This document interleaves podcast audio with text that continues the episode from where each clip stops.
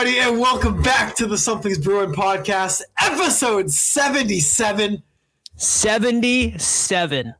the Ray Bourque episode. Hey, as much love and respect that Ray Bourque gets within the hockey community, I honest to God don't think that he gets enough respect within the Bruins community that he should. Listen to this. First overall in franchise history in games played, first overall in assists, first overall in points, first overall in goals created, first overall in power play goals. Um, let's see, one more. I know he's got one more. Um, first overall in total goals on ice for, uh, first overall power play goals on ice for. Um, First Ray Bourque. overall in leg size. That guy had some massive legs on him. Uh, first overall in wearing the number 77. First overall in owning Italian restaurants. He um yeah, no, he was also wasn't he like a 19 time all star too? I'm pretty sure that's a record. Time All Star. Yeah. I mean, the, That's the, guy- crazy. the guy had to go out to Colorado to get his cup. But I mean, what other player in, in, in, you know, any major league sport wins a trophy in another city, comes back to his city and gets his own parade? I don't know of anyone else. That's a good point. I, I even I feel like myself, like when I think of uh like Bruins greats, obviously Bourque is there, but like uh, for whatever reason, he's not, not one of the first names I mentioned, and he Right. definitely should be. You know, it's maybe because he just didn't win a cup here. And at least Cam Neely was in Dumb and Dumber. He has that going for him. Yeah, no, I think that's what it is. If he had won a cup in Boston, um, I feel like his name. I mean, his name does get passed around. I don't want to. I don't want to. I don't want this to come off as if like we're saying he doesn't get the respect because he does. But I think there's another level of respect that he could have or he should be getting. You know? Yeah, I think I think when we did our um in the off season when we did our Bruins like who's the greatest Bruin ever, I think both of us had him in the uh final four, which he definitely should be. I mean, second greatest Bruins defense Bruins defenseman ever. If if you were to make a starting line, he's top five defenseman ever. He might even be higher than that. I mean, if you were to make um your all time like starting lineup, I mean, I think you would be hard pressed to find somebody who wouldn't have Bourque and Orr in their top pairing. And it's ridiculous to think that those two guys played for the same franchise. Yeah. Um, I'm, I don't know why my internet is being so slow right now. Let me turn off my Wi-Fi, but um, it's not coming up. Whatever. But hey, anyways, episode 77 of the Something's Bruin podcast, as always, brought to you in partnership with the one and only Primetime Productions. You can follow them on Twitter at Primetime Prods. You can follow us on Twitter at Bruin Something, no G at the end, and you can follow myself on Twitter at underscore Mike Sullivan, and you can follow Mel on Twitter at Nick Melanson underscore. Um, we got a lot to cover today. Uh, the All Star break just now hitting. The Bruins have 10 days off, um, nine days off now at the time of this recording. By the time you're listening to it, eight games, or uh, sorry, eight days. Um, but as of right now, 31 9 and 9, um, first in the Atlantic, tied for first in the entire league with Vancouver, both with 71 points. And we're we're now seeing, you know, some some consistencies with this team. You know what you get with Jeremy Swayman and Ullmark. Um, Jake DeBrusk, obviously, he's been hot since uh, you know since the Christmas break. Trent Frederic is turning into the top six power forward um, right before our very eyes that the Bruins have been missing forever. New age power forward, I'll say. Um, Pavel Zacha playing well. Brad Marchand still performing at basically a point per game pace. David Pastrnak lighting up the league, third in the league in points. I believe he's third in the league in goals as well. Um, and and I think it was the Athletic that posted it today. Their top twenty five players in the league. Oh, oh, I thought we. I know. I thought we were going to talk about something else from the Athletic. No, no, that's that's a whole other. Listen, we can do that after. yeah, uh, just to, we'll, we'll do like a little preface to it. I, not once in my life since I posted the Garland tweet did I think that I could be outdone not only by an individual, not only by an individual, but a a, a, a media outlet that requires you to pay a monthly charge to read their content that I put out for free on Twitter that gets roasted out in the open. Yeah, for free. Uh, I think this is a uh, a prime example. And by the way, there's some fantastic people who work with the Athletic. They have really yeah. good baseball coverage. And I don't remember who I was. I think it might have been Tommy Tommy Bennett. I was tweeting at it about. It seems like it's so hard these day these days to find a platform, a network, whatever you want to call it, that has like good, reliable hockey coverage. Like they all suck. Like Yahoo, if you're going to Yahoo for hockey coverage, first of all, it's a different story. That's, but yeah. they're not great. Um, of course, like the sports sub, like Ty Anderson's fantastic, but he just yeah. doesn't get his opportunity because Mike Felger's afraid to debate him. Um, ESPN, they don't really have hockey guys. I mean, we all have our opinions about ESPN's hockey coverage. And uh, the Athletic are justifying why it's one dollar a month to read their hockey articles because that was one of the worst mock trades I've ever seen in my entire life.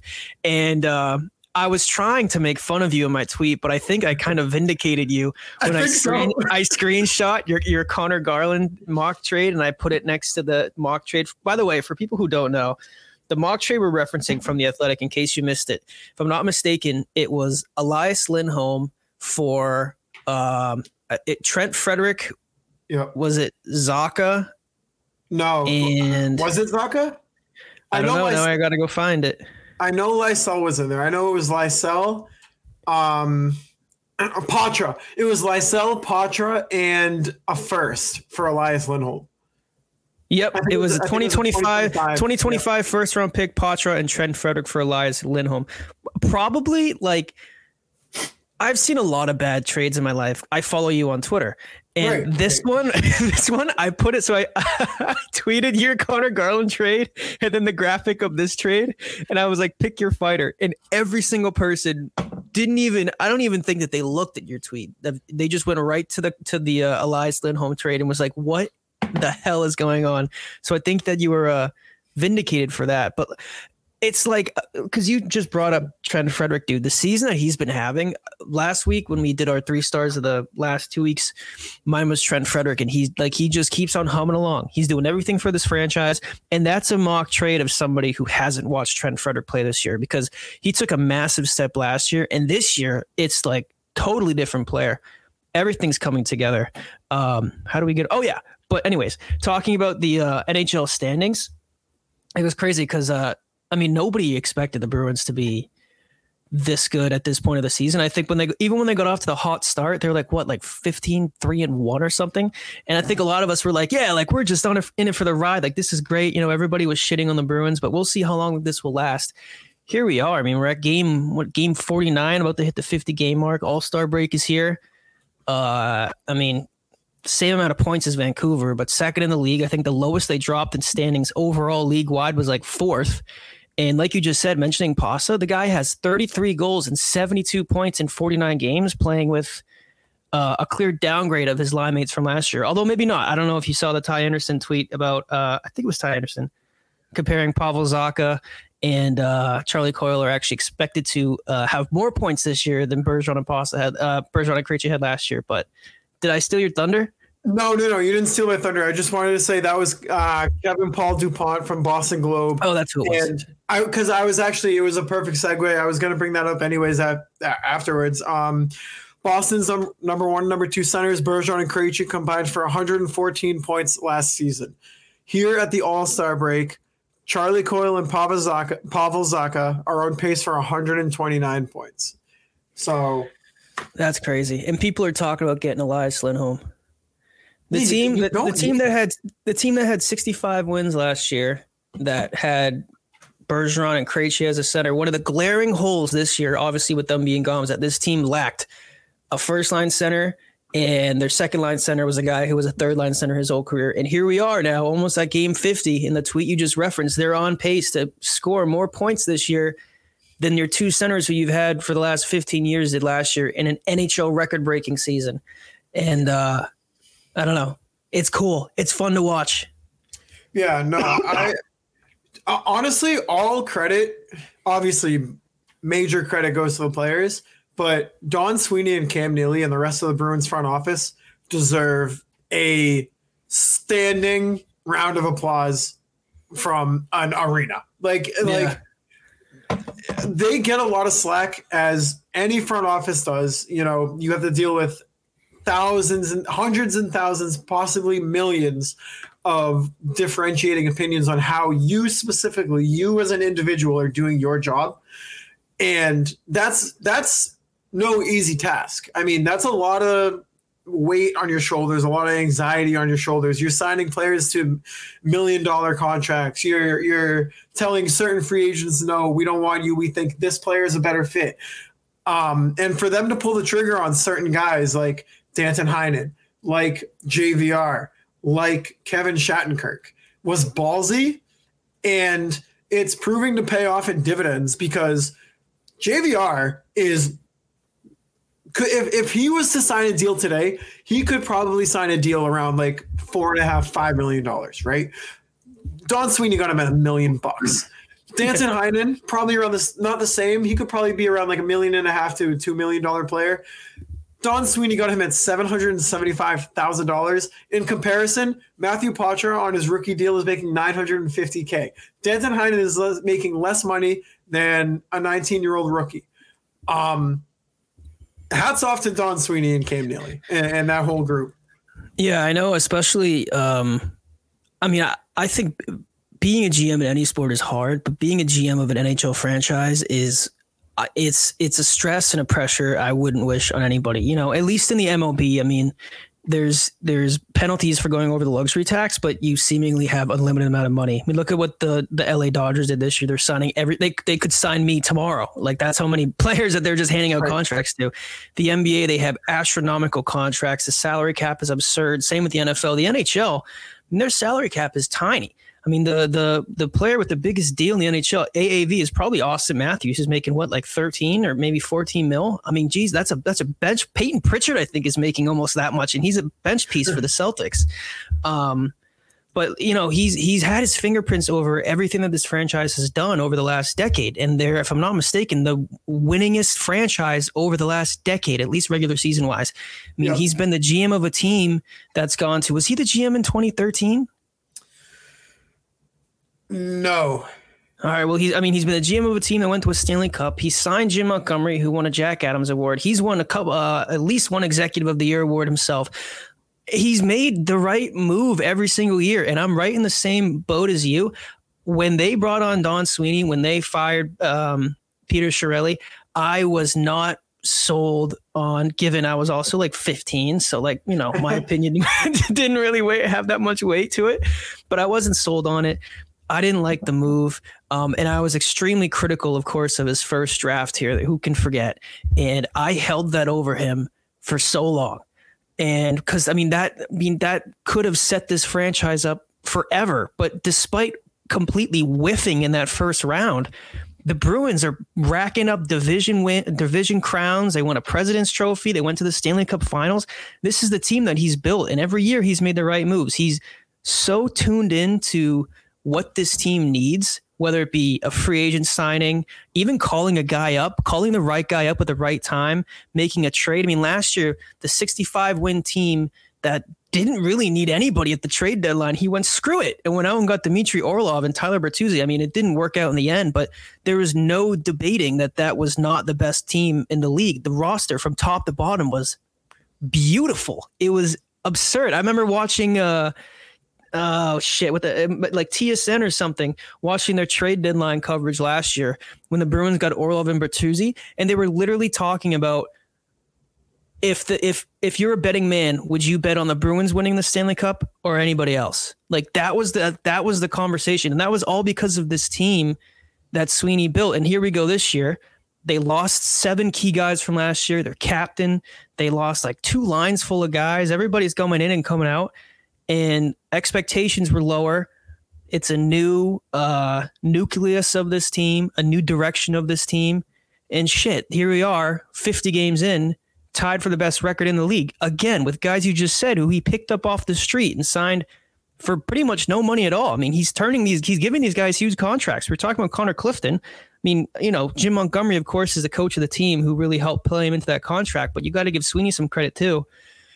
So I don't know. I'm all aboard the Sweeney train now. Um, I really I I struggle to think of the wrong, like the last time he made a siding that was bad, or like the last time maybe like Nick Ritchie. I mean he sucked, but like I mean that's a minor move. Like I really can't think of anything lately that's happened to this franchise that has like really just kind of undermined what they were trying to do here.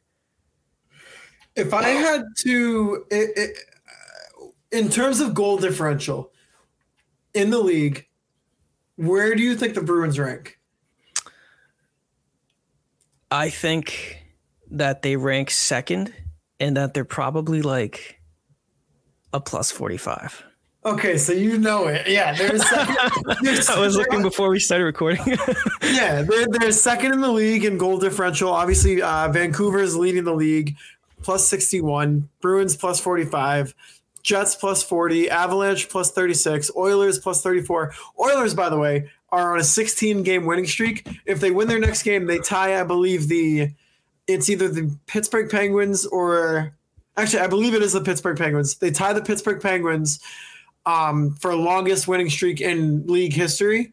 So that's something to watch out for. But which is really crazy because before they went on that winning streak, they were 13, 15, and 1 they won 16 in a row. Now they're 29 and 15, and they have the 10th best record in the league.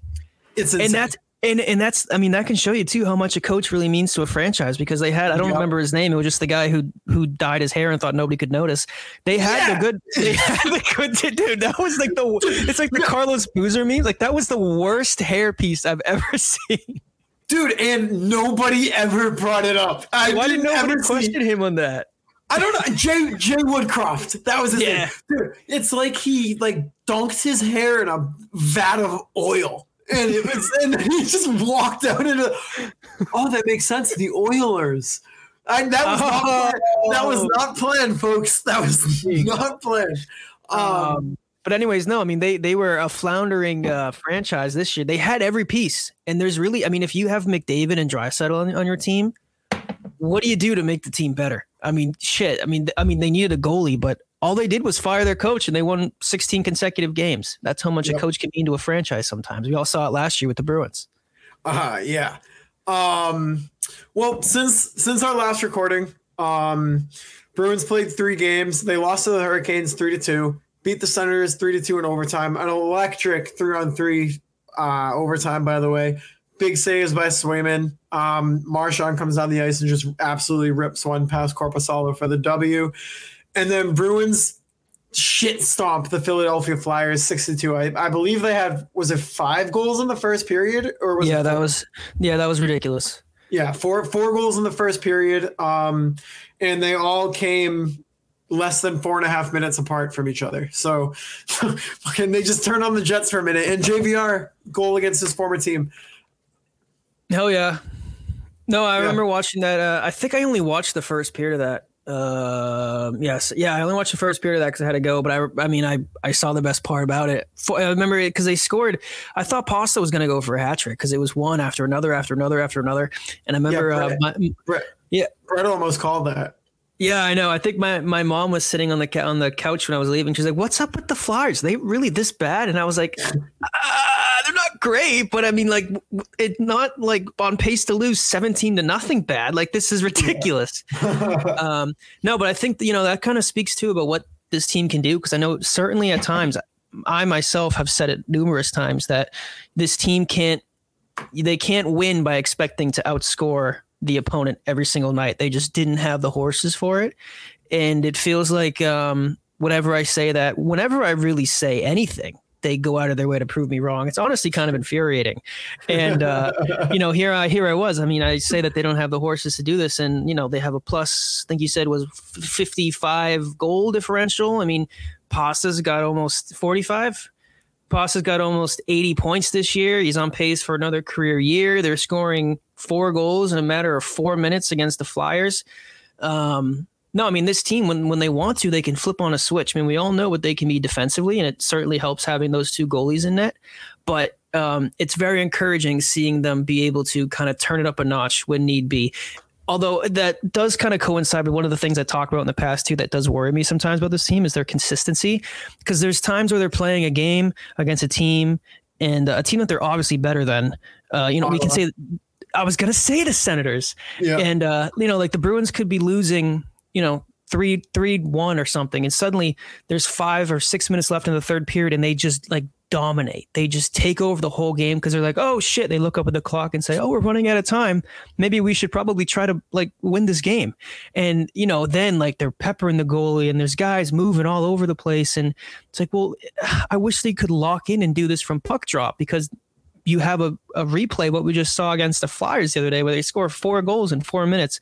They're more than capable of doing it. It's just a matter of locking in and the consistency aspect of it. Yeah, no, you're right. Um I would not have wanted to be in that locker room with Torts after the first period of uh, oh my god of that game. Oh my god! But, Although I mean, props to him because he was given the goal. He pulled the goalie and he was giving him props like keep your head up and you know yeah blah blah blah. I know we've we've talked. I mean, I know that the a, a lot of people don't I won't say don't like him, but a lot of people have their own opinions about coaches uh, Torts coaching style. But did you see? I think we talked about it before when he called out the reporter who said that bullshit about Kevin Hayes. Did you see the other day when that reporter asked him a question in the press conference and he was like starting his question and Torts was like, "Are you? But by the way, are are you the guy who said that stuff about?" Ke-? I'm not answering your questions. Next. Yeah. And he like totally blackballed the guy. Now he's refusing to answer questions from him, which I thought was great. He's standing on his business. Yeah, I mean, the, honestly, like I think we said this a couple episodes too, or at least I did. But I would love to play for Torts. I mean, that's a that's like he might be a little bit of a hard ass sometimes, but he has a good tracking a good track record in the NHL. You know he has your back, and I mean he keeps you accountable. And I just yeah. feel like as like a, a leader behind the bench, like that's what you need. You you can't always have a just just a player's coach, right? Yeah. Um, yeah. I think I think players coaches work in some locker rooms, but um, I mean, I'm, and, and Torts has the the resume to help you know back up his coaching style. I don't know if you listened to the Spit and Chicklets episode from I think it was last week from Scott with Scott Hart Scott Hartnell was on it, and he was talking about his experience playing with Torts and how uh, you know like when he was his coach, he he hated him. And they you know they butt heads and he didn't appreciate his coaching style. And he said it wasn't until he was older he was like oh man like i appreciate everything that guy did for me. Like i understand why he coached me that way. Um, and you know he understands that there's some guys who don't respond to that kind of coaching which is fine. But um, that he thought it was valuable on his career. Remember he was telling a story about how he was mad that torts didn't put him out on the ice at the end of a game I think like the Flyers were losing by one. It was a close game. They might have pulled their goalie and they didn't put Hartnell out on the ice, and he was pissed. And he, or, or maybe they didn't play him in the third period of a. It was something like that. He he wasn't playing in, in crunch time, and he was mad. And he like went up to Torts and he was like, you know, like what the hell, like you're not playing me and you know at this in this stage of the game and Torts told him like oh I'm not playing you because you suck defensively basically just told him how it was and Hart was like and Harden was like I don't suck defensively like find me one clip where I was where I made a bad mistake on defense that cost us and and uh, Torts was like all right I'll pull the film for you tomorrow and then he said the, next day they came to practice and Torts went up to Hartnell. He's like, listen, I got to apologize to you. We looked through all the film. I couldn't find anything of you blowing a defensive coverage. So I guess I just don't trust you out there, and that's it. yeah. that was his reasoning behind not playing Scott Hartnell. which is funny. I mean, he says it how it is, which some guys can appreciate, but um, I can also understand kind of this new wave of players. You know, it it doesn't always resonate and sit right with everybody. Yeah, no, I, I, I'm I'm with you. Like, but that's why I'm like I, I don't know. Jim Montgomery seems to be like the perfect mix of both, right? Like Jim Montgomery is obviously a player's coach. Like I, I would be surprised to find out if there's any guys in that locker room that are like, no, like I don't want to play for this guy. Like Yeah. get him out of here. Like it's either he's gone or I'm gone. Like I, I would be shocked if there was anybody like that. Um, it's a good mix between player coach and then and then a systems coach because he mixes up the lines. He trusts his guys and he holds guys accountable as well. You, I mean, you saw it with Matthew Poitras not playing third periods. I mean, he sticks to his Yeah. guns. Yeah, I think I think the best coaches are those who, like you just said, are able to walk the line. I think most of the most of the coaches, not even just in the NHL, but I think across really all sports at every level, they're either a player's coach or they're more of a kind of a rugged, uh, rugged, like this is how it's going to be kind of coach. And um, I think, and I feel like you know, holding players accountable kind of falls in both of those categories. And I feel like Jim Montgomery is is firmly in the middle. I would say he leans more towards a player's coach, but um, you know we've seen how close this guy is with players, and he always has their backs. But at the same time, like he can pull a page out of Tort's playbook and call a guy out in the media. We saw it when they lost to Carolina when they gave up that breakaway goal with like 30 seconds after the game or whatever. And right after the game, when they asked Montgomery about it in the media, he was like, "Yep." I mean, he basically was. he didn't say Hampus Lindholm's name, but he was like, you know, our defenseman pinched too high there. You can't be pinching that situation, and it cost us the game. And uh, I think that's the kind of accountability that players can appreciate, especially when it's paired with, you know, in the locker room, I have your back. We're friends. You know, I'm a, I'm still your coach, but like you have to be able to kind of say what has to be said and push these guys to do what you need them to do. I think that's what makes the best coaches. And I think that Jim Montgomery, at least what I've seen out of him the last year and a half, I think has been everything like that and more. Yeah. Um, Jim Montgomery, I feel like, is the absolute perfect coach. I remember uh, the summer that he was hired, I think it was between him and David Quinn. And thank God that, you know, Don Sweeney and Cam Neely went with Jim Montgomery because he's been nothing but, you know, I, I don't want to use perfect, but because he was not perfect, but he's been as close to perfect as you can possibly get as a professional hockey coach. I mean, he's been lights out.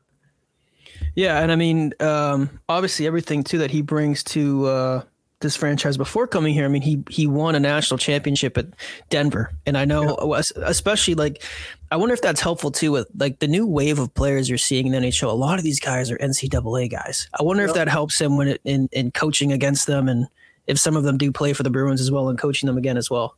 I mean, Danton Heinen was a part of that national championship team. Yeah, yeah. So I mean, you, I mean, and obviously we already knew who Danton Heinen was before Montgomery was even a coach here. But you got to think as well, Danton Heinen. I mean, I we joke about it all the time how this guy was literally sitting in a hotel room in Boston waiting for the Bruins to call him. But and and I we've joked in the past that that was because nobody wanted him, but it would definitely have to do more with. I'm sure he wanted to come back and play for the Bruins. Most importantly, I'm sure he wanted to come back and play for Jim Montgomery. So he was more so just waiting for the Bruins to ring his phone, knowing he was all he was going to play here all along. But um, yeah, I think that definitely helps. And um, I mean, we saw last year everything he did for this franchise, even in, Yeah. in Vancouver too. Who's Vancouver's coach right now?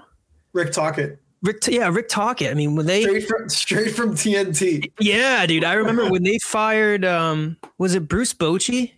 Was that the coach they had before him? That's that. Isn't that the coach of like the Orioles? No, Bruce. Bruce Bochy. Yeah, I thought he was the That's- chubby guy. Isn't that an MLB manager? Oh my god, you're right. yeah, you're thinking Bruce Boudreau. Bruce, Bruce Yeah, Bruce Boudreau. Yeah, yeah. Because when they fired him, that wasn't really done correctly. And I know uh, Vancouver did not take the city of Vancouver and their base did not take that well. It was very emotional. I remember his final game there, um, and they kind of like did like a weird like ceremony, not really thing for him. Um, and when he left and they hired Rick Tocchet, and holy shit, I mean, uh, for everybody who wasn't expecting the Bruins to do what do what they're doing this year, nobody expected the Vancouver Canucks to have the best record in the league at the at the halfway point with a plus 65 goal differential or whatever. I mean, they're absolutely humming right now. Um, and that's another team that all they did was change their coach and they made a couple, you know, had a couple pickups too, but and here they are. Uh, you know, 50 games in, 71 points and 33 wins. Unreal team. Well, yeah, dude, they have Conor Garland. But anyway, before we get into that, um, I think at this point in the show, we can probably hop over to the voicemails and then the uh, DM segments. As always, I want to remind everybody that the voicemails and DMs are brought to you by Mel's House Crab Rangoons. Promo code Mel's Mel50 for 50% of your next Crab Rangoon order. Um, but yeah, Mel, um, I think you got the first voicemail. Actually, voicemails.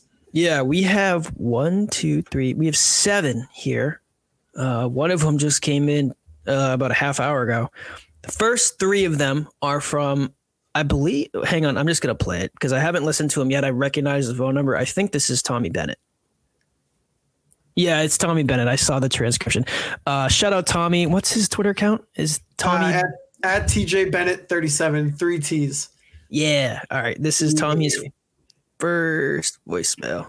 What's up, my brothers at Primetime Productions? It's Tommy, and man, we just got to talk about how Sully, you are on this Trent Frederic movement.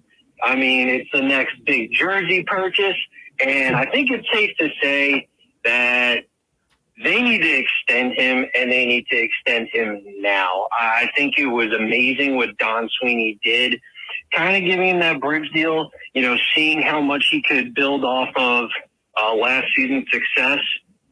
But man, what a absolute machine out there on the ice, especially uh, that Carolina game. Uh, the way he set up those uh, the Marchand goals, dude. Top six, top line Freddie hockey. Who would have thought? I I'm all for it. I love it. Uh, his goal last night against Ottawa, absolutely amazing. What a beautifully placed shot.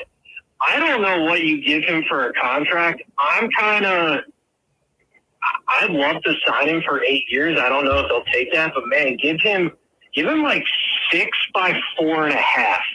That that's me. You lock him up. He's emerged as a true uh, modern day uh, power forward and it's kind of something the Bruins haven't exactly had. And it's amazing to see him uh, thrive in this role, and and I'm all for it. And I'm kind of on the same train as Sully. Trent Frederic might be the next jersey purchase.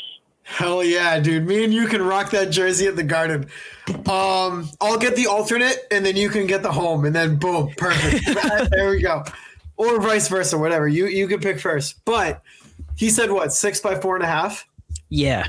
I think it's higher. I was gonna say I think it's higher too. I'm thinking. I'm thinking it's. I compared Frederic to, in his gameplay kind of similar to Charlie Coyle last season, and the more we see him play, the more I think he actually might exceed Charlie Coyle's. Um, you know, Five five point two five. Oh yeah, play and contract. I'm thinking he might end up somewhere if he hasn't because he because he still has one more year left on his deal. Still, we have to see what he does next year. Um, and I think Sweeney's going to wait and see. But if he continues to progress and he continues to get better, I mean, going through his seasons right now, 2018, 2019, 15 games played, no points. 2019, 2020, um, two games played, no points. Was that must have been the COVID year. Um, 2020, 2021, 42 games played, five points. All of a sudden, 2021, 2022, he starts feeling himself and he goes 60 games, um, basically a full season, and 18 points. Last year, 79 games played, his first real full season, 31 points. This year, dude's already got 29 points, 49 games, uh, 14 goals, 15 assists. He's a plus 17. Um, he can fight, he can hit, he can muck it around in the corners, he can win puck battles. Uh, he throws his weight around. He loves playing in that role. He's a top six guy for sure, I think. Um, if he has a similar year next year, I would say six by five and a half. That would be my, especially with the cap going up, six by five and a half would probably be my number. Yeah. Um, the tr- the the Trent Frederic jersey is a great call. I remember before the season started, I was thinking about getting a Lauko one I decided to get a Bergeron one instead because, of course. But the uh, that's a good call with the Frederic jersey. The contract, I remember I, when we talked about last week, I, I I wanted to give him a Coyle deal, which I think was five at five point two five. I would much rather lock him up before next year starts, just in case he does take another jump. I don't want him hitting free agency because the Bruins will get outbid. I mean, there are a handful of teams who would be interested in a guy like Trent Frederic. Um, I would. I think I would give him. I would feel comfortable if they gave him five for five and a half. But I would start with the Charlie Coyle deal, which is five years, five point two five. I think he's going to get more than four and a half, though. Yeah, that's fair. Just just lock him up and keep him in this organization. Would you give him, or do you think he would be interested in a eight year deal? Maybe. I mean, money would be secured long term. That would take him up until he's, I think, 32. Um, it, the only thing is, what would your value be at an eight year deal? Like yeah. six? Would you go eight by six? Um, I don't know. I don't think I would. I don't. If if if I'm giving him six mil, I don't know if I would do it for eight years. Because I mean, yeah, he's he's progressing. There's no guarantee he's going to take like an, for what he's giving you this year. Would you pay six million dollars for what he's doing this year? No, if it's similar, uh, well, I mean, he's on pace for like 60 points. That's quick math that I'm doing in my head. Actually, no, no yeah, he is about 50, 55 to 60. What does he have? 29 through how many games? 29 through 49. So maybe like around 50 points. Yeah. I don't know uh, if I would uh, pay six mil for that. Even with the cap going up, though, I mean, I don't know, dude. It's gonna be. Eh, he's yeah, I don't know. Contract. He's a really interesting contract. Yeah, I mean, um, I, I, don't, I don't think the Bruins are gonna give him eight, and I don't think he'd want eight. I would give him five year deal. I'd push it to six, but I'd feel good right in that mid mid five range, five and a half mil, ugh, I think that's a sweet spot for Trent Frederic. Yeah, I was gonna say sweet spot for sure. Because part of that is you're also paying for who you think he's going to become. And if the Bruins give him an eight year and and like yes, everything is pointing towards him taking another step this year because he's taken big steps the last three years in a row. But what happens if you give him an eight year deal and he doesn't? Like what happens if you know next year and, and he takes a step back maybe like we saw Hampus Lindholm do? I don't think he's going to, but you know, those are those are things you got to think about when you're giving out a contract that long. They gave David Pastrnak an eight year deal because he's arguably the best player in hockey, uh, and he deserves a 15 year deal if that was legal, but it's not. but anyways, we got two more voicemails from Tommy. This one was from Friday at 10:30 in the morning. What's up, guys? This is my second one in one day, which is an all time record for myself. I got a very quick question for you guys. So this is Friday, and you guys will probably record next week. So you got some time to digest on this one. But it looks like the Flyers are extending forward Owen Tippett for eight years, and his mm. AAV is going to be anywhere between six and six and a half. That was per Elliotte Friedman. I am just wondering if this has any indication of what Jake DeBrusk could receive from the Boston Bruins. Does that raise his price, or can they just kind of come up with something to maybe meet in the middle? I know this has been an ongoing topic because he had a very slow start. I mean, his effort was there, but the production wasn't. And now the production is finally starting to come and he's firing on all cylinders. Um, I am just curious now with that coming out if DeBrusk is now going to be seeking that, and that is going to be his benchmark for a contract. Because, in my opinion, I think DeBrusk is the better player, even though Owen Tippett is more of a power forward. But I am now just curious what you guys think, because I really do think that sets the stage for what's to come for a Jake DeBrusk extension. Hope you boys have a great Friday. Hope you guys have a great weekend and go Bruins. Thanks, Tommy. Um, I agree. I think Jake DeBrusk is a better player than Owen Tippett. Um, Owen Tippett's career high in points is 49, 49 points in 77 games. This year he's got 30 points in 46. Um, I think that's a vast overpay by Philly for Owen Tippett. I mean, 6.2 million AAV. Um, it probably will jack the price up of Jake DeBrusk a little bit. I still don't think Jake DeBrusk is north of a six million dollar player. Um, six mil is probably the cap, but this Owen Tippett deal does kind of throw a wrench in in the narrative around Jake DeBrusk.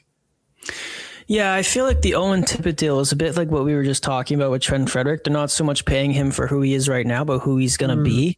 Yeah, um, I mean, last year Owen Tippett, as a 23 year old, had 27 goals. This year, through 46 games, he already has 18 of them. So he's probably going to hit that 30 goal mark this year, be pretty close to it and he's only 24 years old. So I think looking down the line, especially with that cap going up, like you just said, 6.2 million dollars a year for a guy who's getting better every year, who's already knocking on 30 goals a season, is a pretty good deal. Jake DeBrusk, on the other hand, I feel like I you're right. I feel like who Jake DeBrusk is capable of being when he's when he's on his game is a better player than Owen Tippett. But I feel like with Jake DeBrusk, you already know who he is. Um, so I don't. He's not going to get an eight-year deal like Owen Tippett, but I do think that this deal could push the needle a little bit for De, for DeBrusk. Maybe this is what gets him at that six mil. Maybe this is what gets him close to six mil. I don't know if I would. I don't. I don't remember what I said I would give him for a contract before. Um, I mean, would you give him what? What's Owen Tippett's number? Six point two five. Six point two. Yeah. Would you give Would you give DeBrusk like a, f- a five year deal with a six point two AAV? Listen, now honestly, this moment in Maybe. time, now now that I've seen him play hockey over the last three weeks, I might. Like, yeah. if you asked me a month ago, I would say hell no because he wasn't scoring, and that's the only thing that worries me. I don't want to give a guy that much money who could go two to three months in a scoring drought like DeBrusk did. Yeah, obviously he was doing other things to help impact the game, but at the end of the day, I mean, if you're playing a guy whose his role is like a grinding, sniping forward who makes shit happen top six minutes, and he's not going to be able to deliver uh, on the score sheet at least. I don't know if that could justify giving him a number north of six. I think if if he continues this hot streak for uh, for another maybe two or three months, right? Consistently. Mm-hmm. I would be okay with it. If he finishes his season strong and he's consistent like this for throughout the rest of the year, then you're able to swallow that a deal like Owen Tippett's a little bit easier. I would be okay with it, but he has to continue to perform. He can't. Yeah. He he can't go through another month and a half long dry spell. Yeah, exactly. And DeBrusk is more than capable of being a perennial 25 goal scorer guy. If that's who he's going to be, then I'm comfortable giving him a deal like that of Owen Tippett. I still wouldn't go. I, I just feel weird about long contracts. That's just me. I would not give Jake DeBrusk an eight year contract at that number.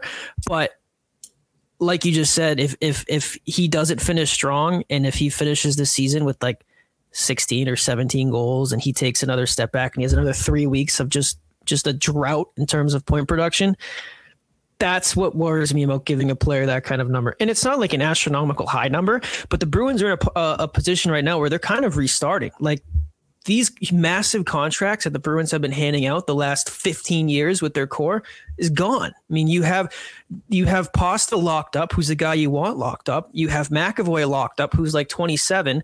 Lindholm's like 28, and then like the rest of the team is just like, well, what do we do with the rest of this money now? Like you're in a in a, in a point where you don't have to be giving out these long term deals, and you can actually go out and do some damage with the money that you have. So I don't know, just something to think about. But I do think that they do uh, give Jake DeBrusk the contract that he wants. And I think, you know, the season ends and DeBrusk is right around that 20, 25 goal mark, which he's capable of. I'm okay with giving him a an AAV around six like Tippett. Yeah, that's fair. Also, too, I think the Flyers are giving Tippett a little extra money just so they can still have a uh, a, a, ginger on their team. Of I course, so when Hartnell left, they they were left with a void. All right, here's the third voicemail from Tommy. This was from Saturday at f- around 4:30. I'm just gonna make this quick. I'm gonna make this simple, boys. But get Derek Forbort off this damn team and keep Wotherspoon in full time. I think the time has come. They're clearly not struggling without Forbort. I don't know what else Don Sweeney needs to see. Ship him to Mars, Pluto. I don't really care where he goes, but he does not need to be on the Boston Bruins. Thank you. Have a good weekend. Tell us how you really feel. yeah. Um, Listen, Yeah. I'm not arguing that. honestly, what I thought was interesting, he said Wotherspoon. So is does that mean he'd rather have Wotherspoon than Lohrei? Um, I'd be okay with that. I think Lohrei, Wotherspoon, and Shattenkirk could just rotate constantly. Just day Yeah. off, Wotherspoon, and you're in. Shattenkirk, you need a day off. Lohrei, you're in. Wotherspoon, you're out. Shattenkirk, you're in. I like I like Wotherspoon a lot, and uh, Yeah. so honestly, I, solid. I, f- I wouldn't be surprised if Forbort at Forbort if Sweeney's been trying to trade Forbort for a while, but like, dude, that contract is it's it's so hard to move. Um, this is his last year, anyways, right? It's an expiring deal.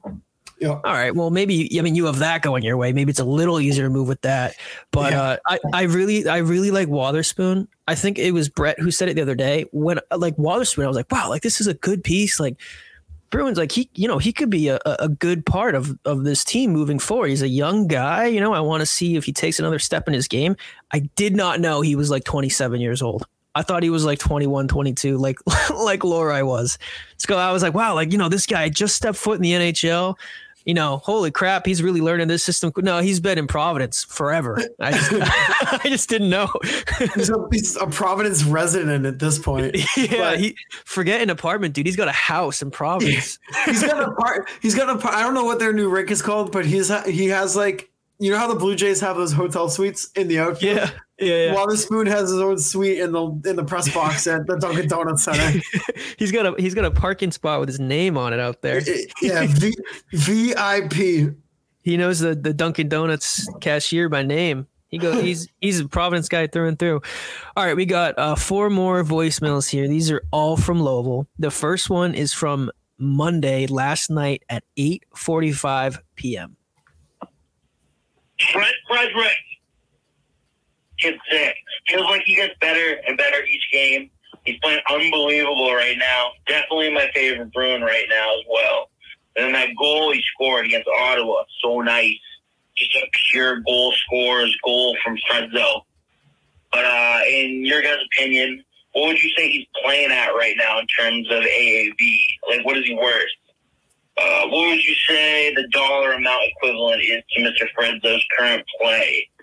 But uh, I would love to hear what you guys got to say about this one. Ooh, so current play right now. If I had to give, if we had to give him like an AAV dollar amount, um, uh,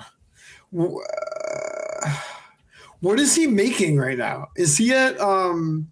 He's making uh, just over two million. He's making two million in fifty thousand dollars. Okay, Two that's point what I three thought. million dollar cap hit. Right now. He's probably playing at what, like a four and a half million dollar AAV. I think, yeah, I, I, I mean, I think production wise, I mean, 14 goals and 29 points, I think is probably, uh, well, uh, I'd say about four and a half. But what that number doesn't qualify, what you really can't calculate is everything else he brings to the intangibles. You know, the the guy who's mucking it up, like you said, who's getting in fights, drop the mid, out Chris Davis, who's you know the one who's yelling at the other team's bench. I mean, yeah, you- you can't really factor that into that number. Um, but I feel like you know, like player wise, production wise, I think four and a half is is fair for what he's been giving you. I think if if you could put a price on everything else he's doing, five mil. Yeah. Yeah. Hundred all the intangibles and all the things that don't stand out on the stat sheet. Like Yeah, five. Ah, you know what? Let's go five. He's playing at a five million dollar AAV uh, value. I would like that. Be okay with that. I mean he has. uh I mean, what's what's Zacha making? Four and a half. I believe so.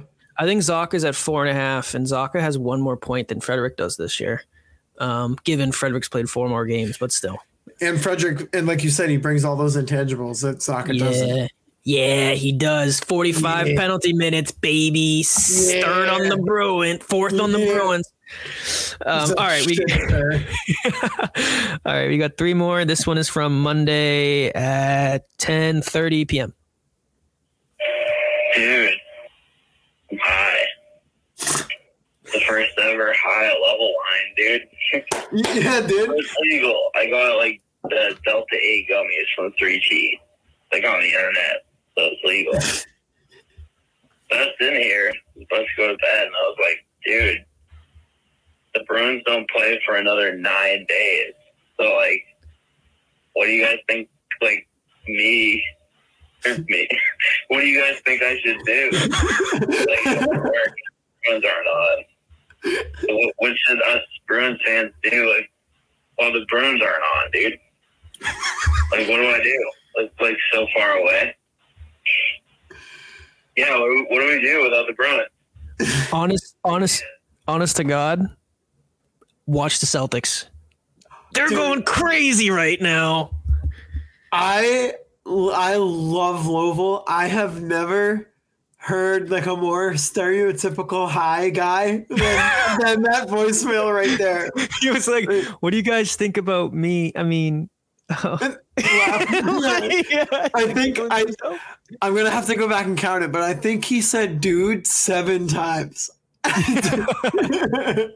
Listen, Um, listen, listen. I know how depressing it is right now. There's no Bruins on. I mean, you could pick up a book. I wouldn't do that. I hate reading. Watch a movie. You got Do a puzzle. do a puzzle, paint the picture. But in all, ser- in all seriousness, I always say this every year for each team's All Star break. When it's the Bruins All Star break, I always encourage fans who don't watch the Celtics to go watch some Celtics basketball because this team is the freaking balls. Best record in the league. They're absolutely destroying everybody they play. Uh, I mean, this episode drops Wednesday, but so they played against the Pacers last night. I hope they beat them. Um, and tomorrow night, Thursday, 7:30 p.m. at the Garden, Celtics and Lakers. Watch that game, Louisville. Tune in, eat your gummies, do what you got to do. Put the Celtics game on TV, and uh, hopefully you'll see a win. They also play the Grizzlies on Sunday, and old friend Marcus Smart comes back to town. So there's two games right there to finish your week without Bruins hockey. You can watch that. I know will be electric on the TV. You could play Monopoly. You could play Risk. Hell, You could you could weave a basket, maybe. You You, could- could learn a uh, trade. you could learn a trade. You could you can make some recipes. You could learn a language. Bake some muffins. You could pick up a night class at Assabet. Bake some weed muffins, Lowell. I mean, There you yeah. go.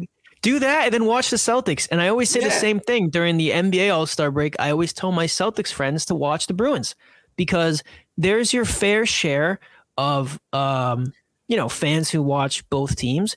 But I'm always amazed by the amount of Bruins fans who don't watch the Celtics and the amount of Celtics fans who don't watch the Bruins.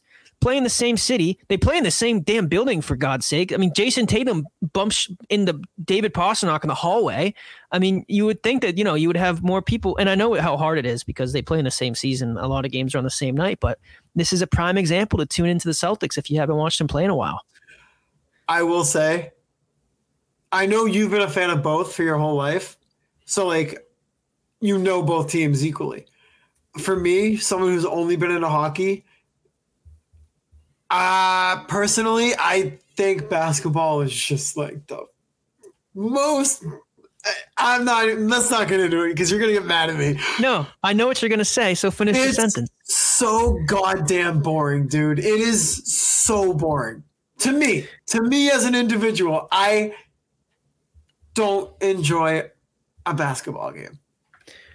I think that's because you you you thrive off the quick satisfaction of that as a hockey game. There could be a, a big hit at any moment, and there could be a goal at any moment. There could be a fight at any moment, and you're always riding that dopamine high of you never know what's going to happen in the next second. Yeah, in like basketball, crack. in basketball, it's like a game of chess. Like you know, you, you're, watching them, the fundamental basketball. They're making the right play. They're making the right read. And sure, there could be a big dunk sometimes. There could be a three pointer, but there's no sport like basketball that has the amount of momentum swings and you could you can like feel the game happening. Like you can feel when like a big block the way that it like juices up a team or you can feel like the transition happening and momentum and everything about it. So for people who don't like basketball, I totally get it. My mom hates basketball because she can't stand the shoes squeaking on the floor. Everybody has their reason why they don't like basketball.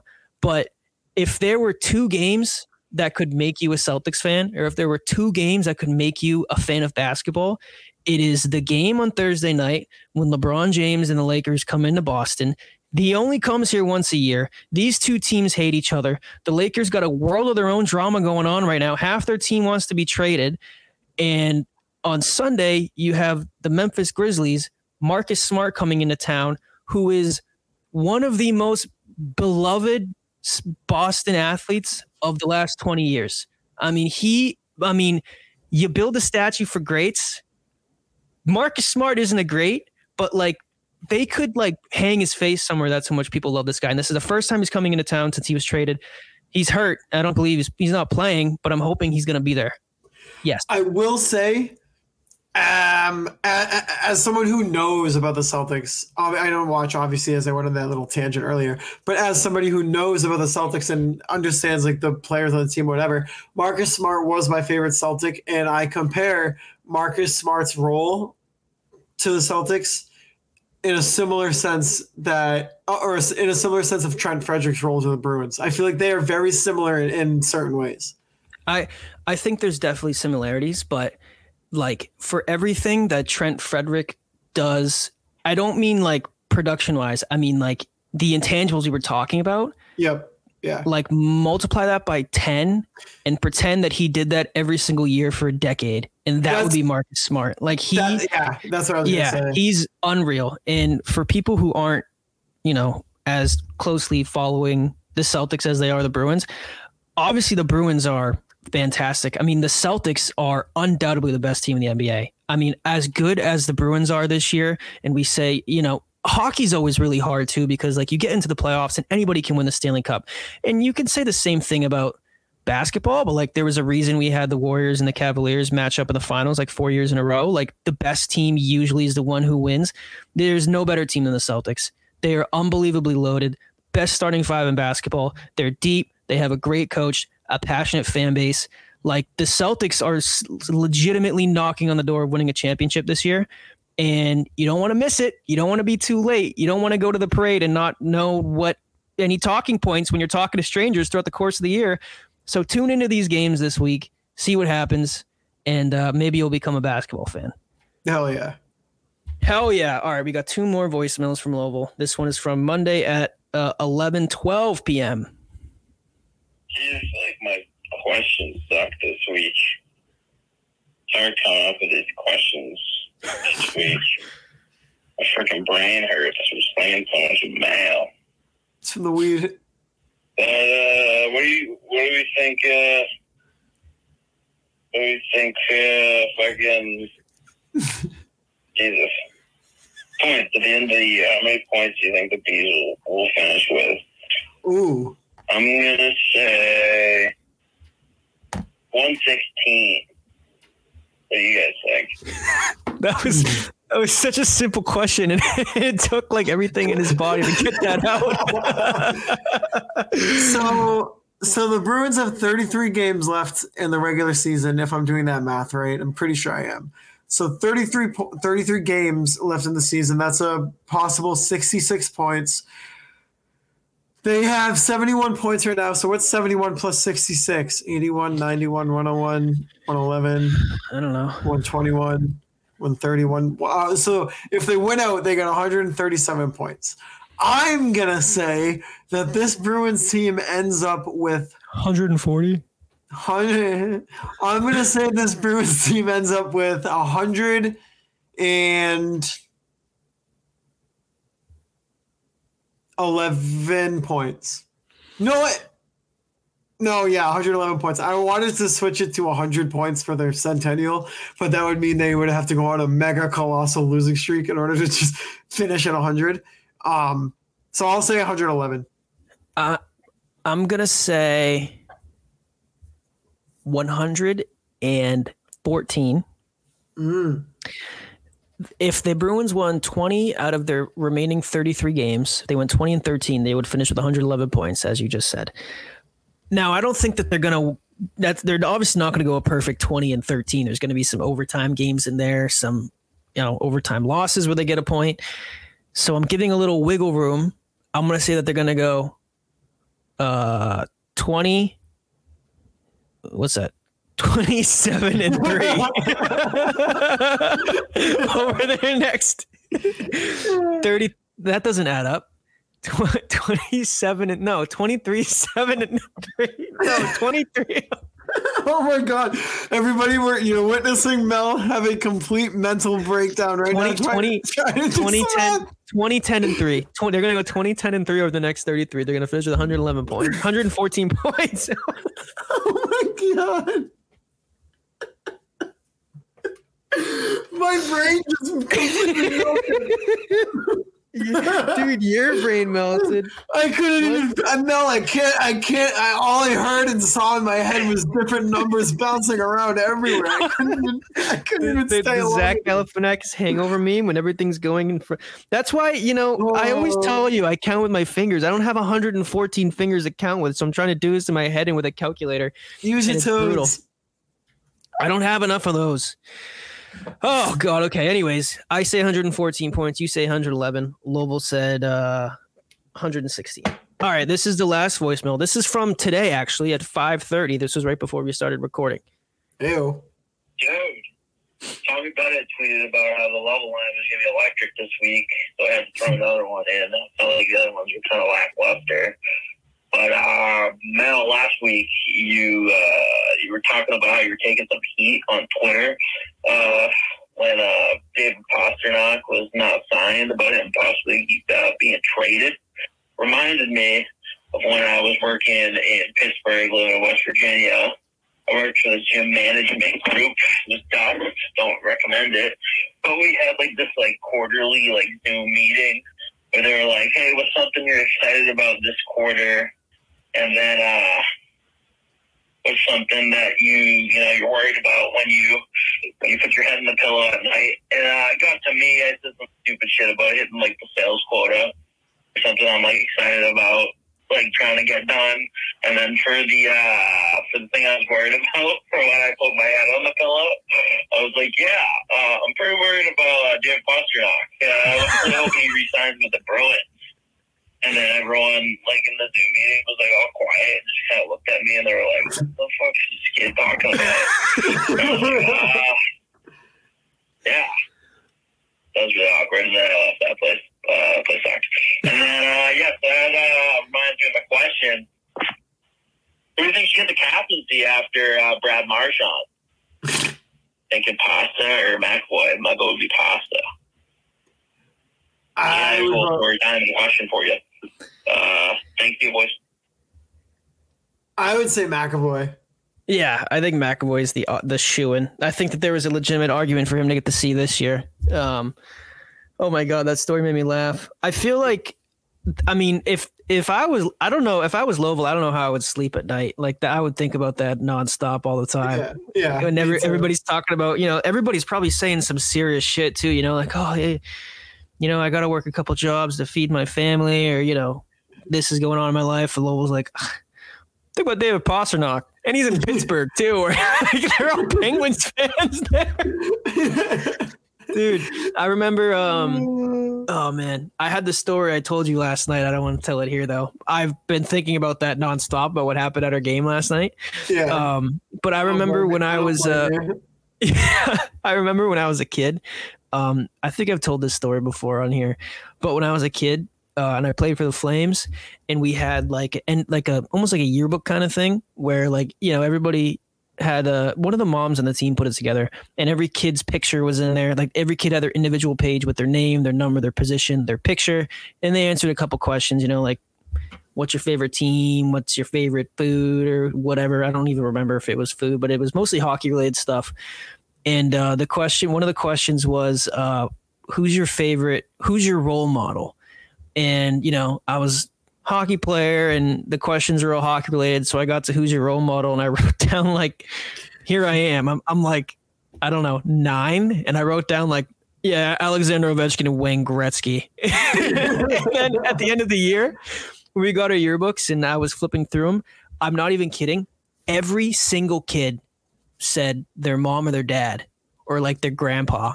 And you get to me, Alexander Ovechkin and Wayne Gretzky, and I felt like such a tool. I was like, oh my god, that was that was probably 16 years ago, and I haven't I haven't. I mean, you can see the bag under my eyes. I haven't had a a, a lick of sleep since then. It's all I think about nonstop. Dude, I kind of have a similar story. Um, I don't know if I've ever told you this actually. Back in the Triborough days, youth hockey, I think it was Pee Wee's. So I'm like 11 or 12 years old. So I can't use the excuse of me being too young to just, you know, excuse this this thing that happened. End of the year, um, last game of the season. Um, well, a parent brings in a puck or a bunch of pucks, right? And she's passing them around. Little did I know she only brought three pucks, and we were all supposed to sign them, like as a team, sign the pucks for our coach. And it gets to me, I'm the first one to get it, and I have this big sharpie, and I signed the entire side of the puck with my name. And I handed it to the parent. She's like, "What are you doing? This is for the whole team." And just one whole side of the puck was just my name. Did I um I don't know, it's I don't know if we have time. Did I ever tell you the the story of me and Isaiah when we went to Home Depot? We got kicked out of Home Depot for making a styrofoam boat. No. I'll give you the I'll give you the condensed version of it because I know right. we're a hockey pod. But um our mutual friend Isaiah called me. It was like the summer that I grad I think it was the summer I graduated high school. He called me and said, "Do you want what are you doing?" And I said, "I probably I was probably playing video games or something." He's like, "You want to make a styrofoam boat?" Keep in mind, Isaiah is two years older than me, so I was 18. This is a a 20 year old man who's in college mm-hmm. calling his friend in high school, asking him to make a styrofoam boat with him, and I was like, "Yeah, all right, let's do it." So me, him, and Eddie went to Home Depot, and we get there, and I was humiliated. I'm like, I we can't, guys. Like seriously, we can't let anybody know that these th- us three grown men are here to make a boat out of styrofoam. I feel like a fool. And uh, the very a very kind man from Home Depot walked up to us. He's like, "Oh, like what do you guys? What, what can I help you with?" And I immediately was like, "Nope." And I tur- and I turned around and walked away. And Eddie kind of came with me. And Isaiah was like, "Yeah, we're trying to make a boat out of styrofoam." Dude, I was so embarrassed. And um, a lot of stuff happened, but eventually we we were so embarrassed. The guy was like, "Why are you guys making a boat out of styrofoam?" And Isaiah didn't have the heart to tell him that we were making a boat out of styrofoam just because he wanted to. Because he woke up one day and was like, "I'm going to make a boat out of styrofoam." So Isaiah Isaiah was like, "Oh yeah, uh, we it's for STEM, the STEM program at, at at the high school." And the guy was like, "Oh." Oh my God, come this way. Like, I'll give you everything for free. Not even kidding. We were in Home Depot for about two hours. There No was way. probably, there was like uh, an espionage of like between t- that's not the right word entourage there we go of between 10 and 12 home depot employees. Like everybody's giving us suggestions they're loading up our shopping cart this is what you should get. Our shopping cart was overflowing with styrofoam and other pieces of product. One of the things that we were going to use to make it float was those big Home Depot orange barrels. And the guy was like, listen, if you flip them upside down and tie them to the side of your styrofoam boat, it'll add buoyancy and we'll be able to, we're like, this is great. And he was like, listen, we'll be able to give you everything for free because we're doing this with the high school because the STEM program. And he was like, this is great. My daughter, she's actually in eighth grade. She's thinking about going to the high school next year and she wants to join the STEM program. She's choosing between Marlboro High and Assabet. And this will be great because I'll tell her that, you know, the STEM program, you'll be able to make a boat out of styrofoam. And this might convince her to go to Marlboro High. And we were like, oh my God. And they and they're and they were like, we're like, I'm not even kidding. We were there for two hours. And the guy was like, you know, like, where are you guys gonna let this thing sail? And we were like, Holtz Grove, uh, like the tiny little pond next to our high school.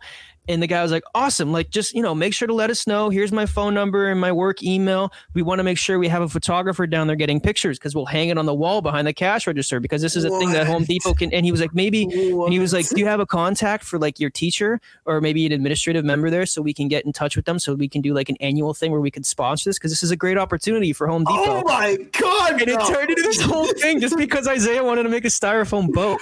And uh, so like we were like this whole thing was going on and then somewhere in the middle we met this old guy who told us he was the inventor of the the sunsetter awning, and uh, it got to be too much. And it, what Home Depot did you go to? the one in uh, in Marlboro, dude, the one in our town, Yeah. and uh, so like it got to be too much, and we waited until every like all the employ like one of the employees like I'll be right back. I just got to go in the back and grab some. We're like, all right, fine.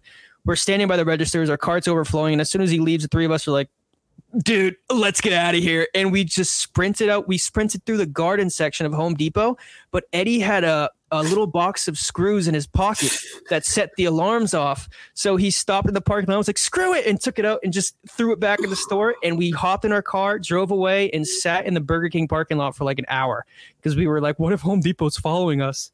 Oh, And I, I, I didn't go back in that Home Depot for like four years. This was all because we wanted to make a styrofoam boat. Oh my god! I've never. How have I never heard this story? I don't know. Uh, uh, I was actually I was talking to Eddie about it the other day. It's one of those. Oh, it was one of those things. And then I, I have so many stories about Isaiah and Eddie. There's another funny story at a restaurant, but I'll save that for another time. Sheesh. Jesus Christ. Well, I mean, I'm surprised you meet. I'm surprised you meet, meet Steve Jobs at that Home Depot too. the amount of people you were meeting, but um, so yeah. So shout out to Tommy. Uh, shout out to Lovell. Um, as always, bringing the heat in the Lovell line with their voicemails.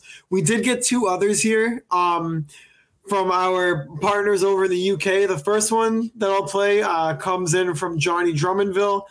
Um, here's the first one. This is a reaction to um, doot, doot, doot. sorry, that was the wrong one. Um, to the Philly game. His second Pastrnak. His second of the period. And it's a rout. Can we play you every week? Can we play you every week? So he's talking about Philly. Johnny wants to know if we can play Philly every week, but here's his actual voicemail. Good morning, you beautiful bollocksing, ball busting Bruin buggers. How are you all? Johnny here from the UK, celebrating today because we've got a ridiculously early 5.30 face off which makes a massive massive difference normally i'm half asleep because normally it's uh, 7 eastern time which is normally midnight uk time quite a funny uh, tale is when I went to work one day and I was saying how tired I was after staying up watching NHL hockey all night.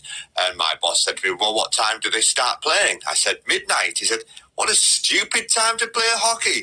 In much crowd. Later on, I explained to him how the time difference works around the globe. Have a fantastic evening tonight. Difficult game against Torts and the Flyers. I thought they were incredible the other night. Loved the absolute mega bastard bomb that David launched, and Brad was outstanding as well. So have a fantastic Saturday, you beauties! Toodle pip! oh, yeah, Johnny. Dude, oh my god, dude! The comment about telling his boss how That's crazy. So so he's he they're really getting screwed. So like regular game starts, he's up until midnight. And then matinee games, he has to wake up at the crack ass of dawn. Are there any are there any it's it's probably hard to find more dedicated fans to the Bruins or NHL than UK people. Oh, Because yeah. Jesus Christ, they're up they're up every hour of the night. what uh when they play West Coast games, I wonder like a 10:30 p.m. start time. I wonder what time that would be at. Hang on, let me do some internet research really quick. No, uh, wouldn't a matinee game over here be 5:30 in the evening for them? 5:30 a.m. No, they're not. That would be over. That would be like 16 hours ahead of us. Hang on, hang on. We're gonna solve this mystery. Listen, he was making fun of his boss for not knowing how time zones work across the. No, I'm. Yeah, no. If a game starts at like 12:30 here, it would start at like 5:30 over there. Okay, so for West Coast games, if it's a 10:30 start, that's 3:30 in the morning in the UK. Yeah, that sucks. Holy shit. Yeah. Listen, and I don't watch West Coast games here because I get too sleepy. So I can only imagine what that would be like having to stay up until 3:30. So yeah, so Yeah. then 7:30 start time games must start at midnight, and then 1:30 games must start at 5:30.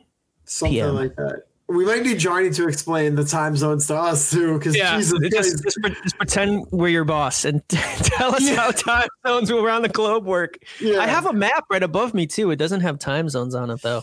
I'm gonna get like the wall, the the wall clocks at like New York, London, Moscow. Oh yeah. Listen, everybody who takes time out of their day to to call in and to or to leave a voice message for us, I, I really I greatly appreciate it. But dude, I don't think I've laughed harder than the ones that Johnny has sent in. Those are oh, so the best. goddamn funny. The toodle pip, whatever he says at the end. we should we should have a we should have a Lovell line and then a UK line. It should be the Toodle the Toodle Pip line or the the Toodle the Toodle Pip tell the Toodle Pip telly the Toodle Pip telly Toodle pip, to- the TPT baby the TPT with Johnny T- and Stu. the, T, the TPT by the PTP over in the UK Johnny and Stu. You're throwing right. too many letters at me. Well, uh, that's for all the numbers you threw at me earlier, but. Yeah, um to keep with the uh to keep with the theme here over at the um TPTPTP line of the UK, here is a voice message from Guernsey Stu, Island Stu. Here we go. Hey boys, so I'm just wondering, um, when do we start worrying about Lindholm? I know he's still defensively, you know, okay, but offensively he hasn't been all there really this season. I mean, last season was amazing, obviously, but just wondering when do we start worrying? I mean, all it takes in the playoffs for McAvoy to get an injury and you know you got to lean on Lin- Lindholm a bit more, and you know he's not producing. Yeah, do we need to worry? All right, cheers. Also, this is uh, you can hear Casper because I'm sat with my son. Love your pod. cheers, boys. Um shout out Stu. Shout out to. uh, Listen, this is how I. This is my take on it. So Yeah, I'm take you take off. off. No, no, no, take off with it. Take off with it. my take on it is that I mentioned it before. I don't remember who tweeted it, but there was a line graph showing Hampus Lindholm's average play. Uh, it was a metric that basically determined his play offensively and defensively. It was almost like a rating for a player, and it was it was slowly going up, but it was kind of always around the same point his entire career. And then you got to last season, and it literally tripled everything he's ever done. It was the biggest anomaly. Listen, I'm not a math guy, not a time zone guy. I wouldn't even call myself a graph guy, but I know an anomaly when I see one, and it was astronomical. The player that he was last year was unbelievable, and I just don't think he's that guy. Because if you look at who he is this year, that metric I just referenced is right back to where it was his entire career. I would have loved if he was to be able to continue the play that he had last season into this season. And frankly, I don't know what made him wake up 82 times last year and become the reincarnation of Bobby Orr every night, but it happened. And I think that the player that we've seen this year is who he is. I think that this is who he is uh, defensively. He's still been great. Uh, at times he has not been great, but for the most part, he's been he's been pretty solid defensively. Offensively, he hasn't really he hasn't come close to doing what he did last year, but he's pretty much right there with what he's done every single year prior. So I think if you look at Hampus Lindholm with the mindset of knowing he's not going to be able to recreate what he did last year, but understanding that he's still a very good defenseman, it makes his play a lot more bearable. And that's how I get through it. Um, yeah. I mean, what I think I think Hampus Lindholm kind of. I don't want to say he set himself up for failure because that's not fair at all. But I think his expectations after last season were set so high coming into this year that they were a little bit unrealistic. And like you said, I mean, this is this is who he is. And if this is who he is, then that's totally fine. He's a good defenseman. Um, obviously in the beginning of the year he was making weird giveaways things that were really uncharacteristic of, of his play and that was concerning but as the season has gone on um, those giveaways and those sloppy plays with the puck have stopped and he's just kind of back to playing his own game of hockey which honestly is perfectly fine Um, he doesn't have to be however how how many points did he have this last year? Um, Oh shit, I think like fifty something. Yeah, like that doesn't have to be his game. It would be great if it was, and if he can do that again, fantastic. Um, but that's performing above expectations. Um, I think what you're seeing right now is what you should expect with Hampus Lindholm. Um, I mean, obviously minus those those sloppy puck plays and turnovers and stuff like that, which he's kind of solved himself. But I don't think you have to worry about Hampus Lindholm at all. Yeah, I mean, just going from a, a point production standpoint, we can go through it. When he was when he was a rookie at age 20, he had 30 points. The following year, he had 34, then 28, 20, 31, 28, 23, 27, and then last year he had 53. So, spot the anomaly. And this year he has 19. So, he's on pace to have over 30 points, which would be the second right around probably this probably going to finish with the second highest point uh, total in his career, uh, second to last year. Um, you know, obviously last year he was an all star and finished fourth in the Norris voting. He's not going to do that again this year, but he's still a fine player. He's just not, you know, uh, the level of playing at the level he was at last year. Yeah. Um yeah, so shout out Guernsey Stu. Shout out to Johnny Drummondville, our UK boys. The UK line. Absolutely holding down the fort. The uh the Toodle Pip Telly, uh, the TPT on the PTP SB. Oh yeah. Shout- All right, listen. I have I have two very long DM questions here. The first one comes from Connor. He sent this last Wednesday at 10 p.m. Unfortunately, the day after we recorded, so I've been holding on to it since then. You can follow Connor on Twitter at con underscore dog 26. Connor says, What's up, boys? Been listening to the podcast for a while now. First time I decided to interact. Couple quick comments and then question. First off, just got done listening to episode 76 real quick. I don't know if it's just the one near me, but Buffalo Wild Wings is terrible. Service is bad. Food is Wow. cold when it comes out. Just not good at all, but totally on board with Chili's and Applebee's. Also, hearing TikTok Toronto is the best name you can give that group of milk boys. I'm sitting here tonight watching the Bruins come back against the Hurricanes 2 2 with 10 minutes in the third.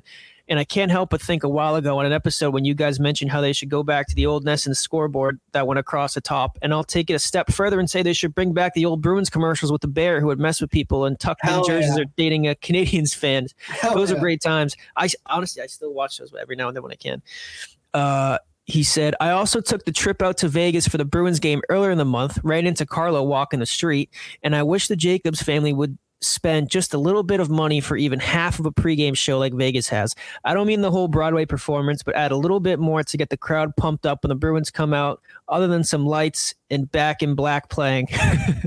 Next, although he didn't bring too much to the table on the score sheet, I wish Nick Foligno, good old Uncle Nicky, was on the team. Loved having him as a good locker room guy. Lastly, for the question, seeing how great this team is doing right now, heading towards the All Star break, are you guys worried that we use all our energy in the regular season, that come playoffs, we crap our pants again? Or do you think we learn from our mistakes and can make a very deep playoff run? If so, completely unbiased, how deep do you really think we will get? And can we just talk about how great Brad Marchand's puck protection is in the power play? Anyway, if you read this far, appreciate it, boys. Really love the podcast. I Love to see how far you've come. Getting fans across the pond is definitely a huge accomplishment. Keep it up, boys. Hope to see you guys on a duck boat when they win the cup. Hell yeah, dude. Hell yeah, Connor. Hell yeah. Don't What be a is that? stranger. I think this is the first DM he's ever sent.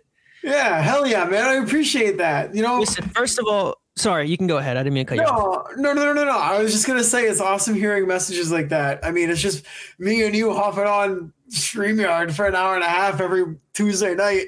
I know, dude. Um, No, There's there's so many times we just there's so many times we ramble on. Honestly, I ramble on a, a whole bunch. When I open my mouth, I never know what's gonna come out. And there's plenty of times I'll look and I've been talking for like four minutes straight, and I'm like, oh shit, is anybody even really gonna like listen to what I'm saying right now?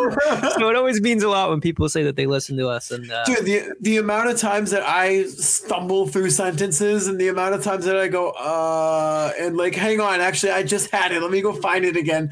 Like, I can't believe people listen to us. I know. And you know what's crazy too is that we do all this in, in like one rip. Like there's there's literally like there's really never any editing that goes into this. Like we just sit down and press record and talk for an hour and a half straight and then hop on shell or something like I like I don't know like we don't like it does, it's literally just us rambling for 2 hours every week.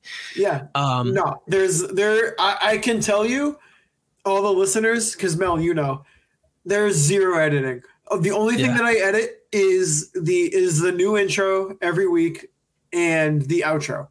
It, Yeah. Everything in between is whatever we say from when we press record to end record. There's like no listen editing. that that whole when i was trying to do math very easily could have saved myself the embarrassment and asked you to clip that out but we're authentic around here and i'm proud of not being good at math i don't care it's i wear it on my sleeve everybody knows i'm not a math guy so that's fine with me unless we're talking about betting lines and football records then i'm einstein i'm sir isaac newton but um, anyways, I wanted to address his comment about Buffalo Wild Wings being terrible. That that is bullshit.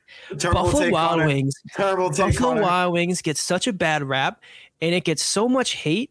It's been called overrated for so long, and it, people have been piling on it so much. The the tides are beginning to turn. The winds are changing. And now I would argue that Buffalo Wild Wings is underrated. And their commercials with that big ass buffalo with the wings who like talks to people in the restaurant, hilarious. Buffalo Wild Wings is vastly underrated. All this means, Connor, is that you're going to the wrong Buffalo Wild Wings. That's what I was gonna say. Yeah, I don't know which Buffalo Wild Wings that you go to, sir. Mr. Buffalo Wild Wings slandering, sir. but you got to go to the one in Shrewsbury.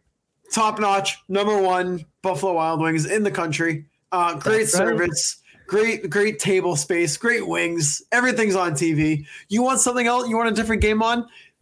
Tell the waitress, tell the waiter. Yeah, Honestly, it'll be You want a different second. game on. Want a different game on. Turn your head. There's like 95 TVs in there. When you and I were there, they there was some show like TV show on CBS they were playing. If Yep. you didn't want to watch sports, you could watch reality TV. But it's the oldest thing in the book. You just because you have one bad experience, you can't lump them all in. It's a national chain. The one in although I might be biased, the one in Shrewsbury is the best one in the country. So I would good. definitely I would definitely head out there and check it out. And if there's a long a long line, there's a tile store next door that we've walked through plenty of times. So We're waiting for our table. Yep. Um, and now I'm curious, UK, uh, UK fans, Johnny, Guernsey, Jack, anyone else is out there? What is your version of Buffalo Wild Wings? I want to know. Oh yeah, because they don't have a buffalo, right? There's no buffalo, England. Uh, I don't know. Well, I, don't know. That's a question for our UK friends. I don't know. I don't live in the UK. the the London the London the London trifling legs. Toodle pip turkeys. I don't know. I don't know. All right, all right. For Connor's question, um, are you worried that we used all our energy in the regular season to come playoffs, we crap our pants again, or do you think we learned from our mistake and make a very deep playoff run? If the Bruins didn't learn from what happened last year, we got a problem on our hands Yeah. because uh, myself and every Bruins fan around can tell you that I have taken so many shots for this team and I've been telling everybody they learned their lesson. They learned their lesson. They're going to be back this year. Keep keep joking about last season. It's not going to mean anything when the Bruins make a deep playoff run this year. Everybody says every year the Bruins are chokers. I can't tell you how many when the Bruins were going on their historic run last year, I can't tell you how many tweets I had bookmarked of people saying it's not going to matter. It's going to be a first round exit anyways. And man, I was ready to unload on them, but they were right, damn it. And I couldn't I couldn't do anything about it. I would I would hope, pray, and beg that the Bruins learned something from that experience last year. And I think that they're gonna make a deep playoff run. I have a question for you, but first off, I want to answer Connor's question. I don't, or I do think that they learned, and I also think the way that Jim Montg- Montgomery is handling the lines and resting players eh, like JVR, Danton Heinen, Kevin Shattenkirk, I think that's going to come into play come playoff time because those guys aren't going to have as many regular season games under their belt. They might not be as tired. They might not be as gassed. They might be ready to go more than they would be if they, had they played all year. But my question for you, Mel, Mhm. and anybody else out there, do you want this team to win the President's Trophy? No. Okay, thank you. So if it comes down to like the final like five games and you're tied for first with, say, Vancouver or another Western Conference team, tank. As long as the Bruins are first in the East, that's all I care about. If Vancouver Mm-hmm. Yes, wins yes. the President's Trophy and the Bruins finish finish with the second best record in the NHL, that is that is prime. That is my dream. That is perfect because I don't know if. Uh, first of all, let me ask you: Do you feel how, how do you feel about Vancouver making a deep playoff run and making it to the Stanley Cup? Do you think that they're capable of doing it this year? Um, it- as long as Thatcher Demko keeps playing the way that he is, I mean, I, I think that it's possible. Um, do I like the Bruins odds against Vancouver this year? I like the Bruins odds against anybody this year. Yeah, there it is. Yeah. The only the only thing about Vancouver that I that if I was a Vancouver fan would might worry me is they have very little playoff experience. They don't have a lot of deep playoff run experience. I mean, like the, most of this Bruins team was part of that team. And say what you want, I know they didn't make it far, and it was a disaster that happened in the first round. But like, I feel like that carries some weight, and that's something that they know happened last year that they don't want to recreate. And uh, maybe that's just me making scenarios in my head with Vancouver. I don't know if that really means anything in the long run, but I'm going to choose to believe it because I'm a Bruins fan.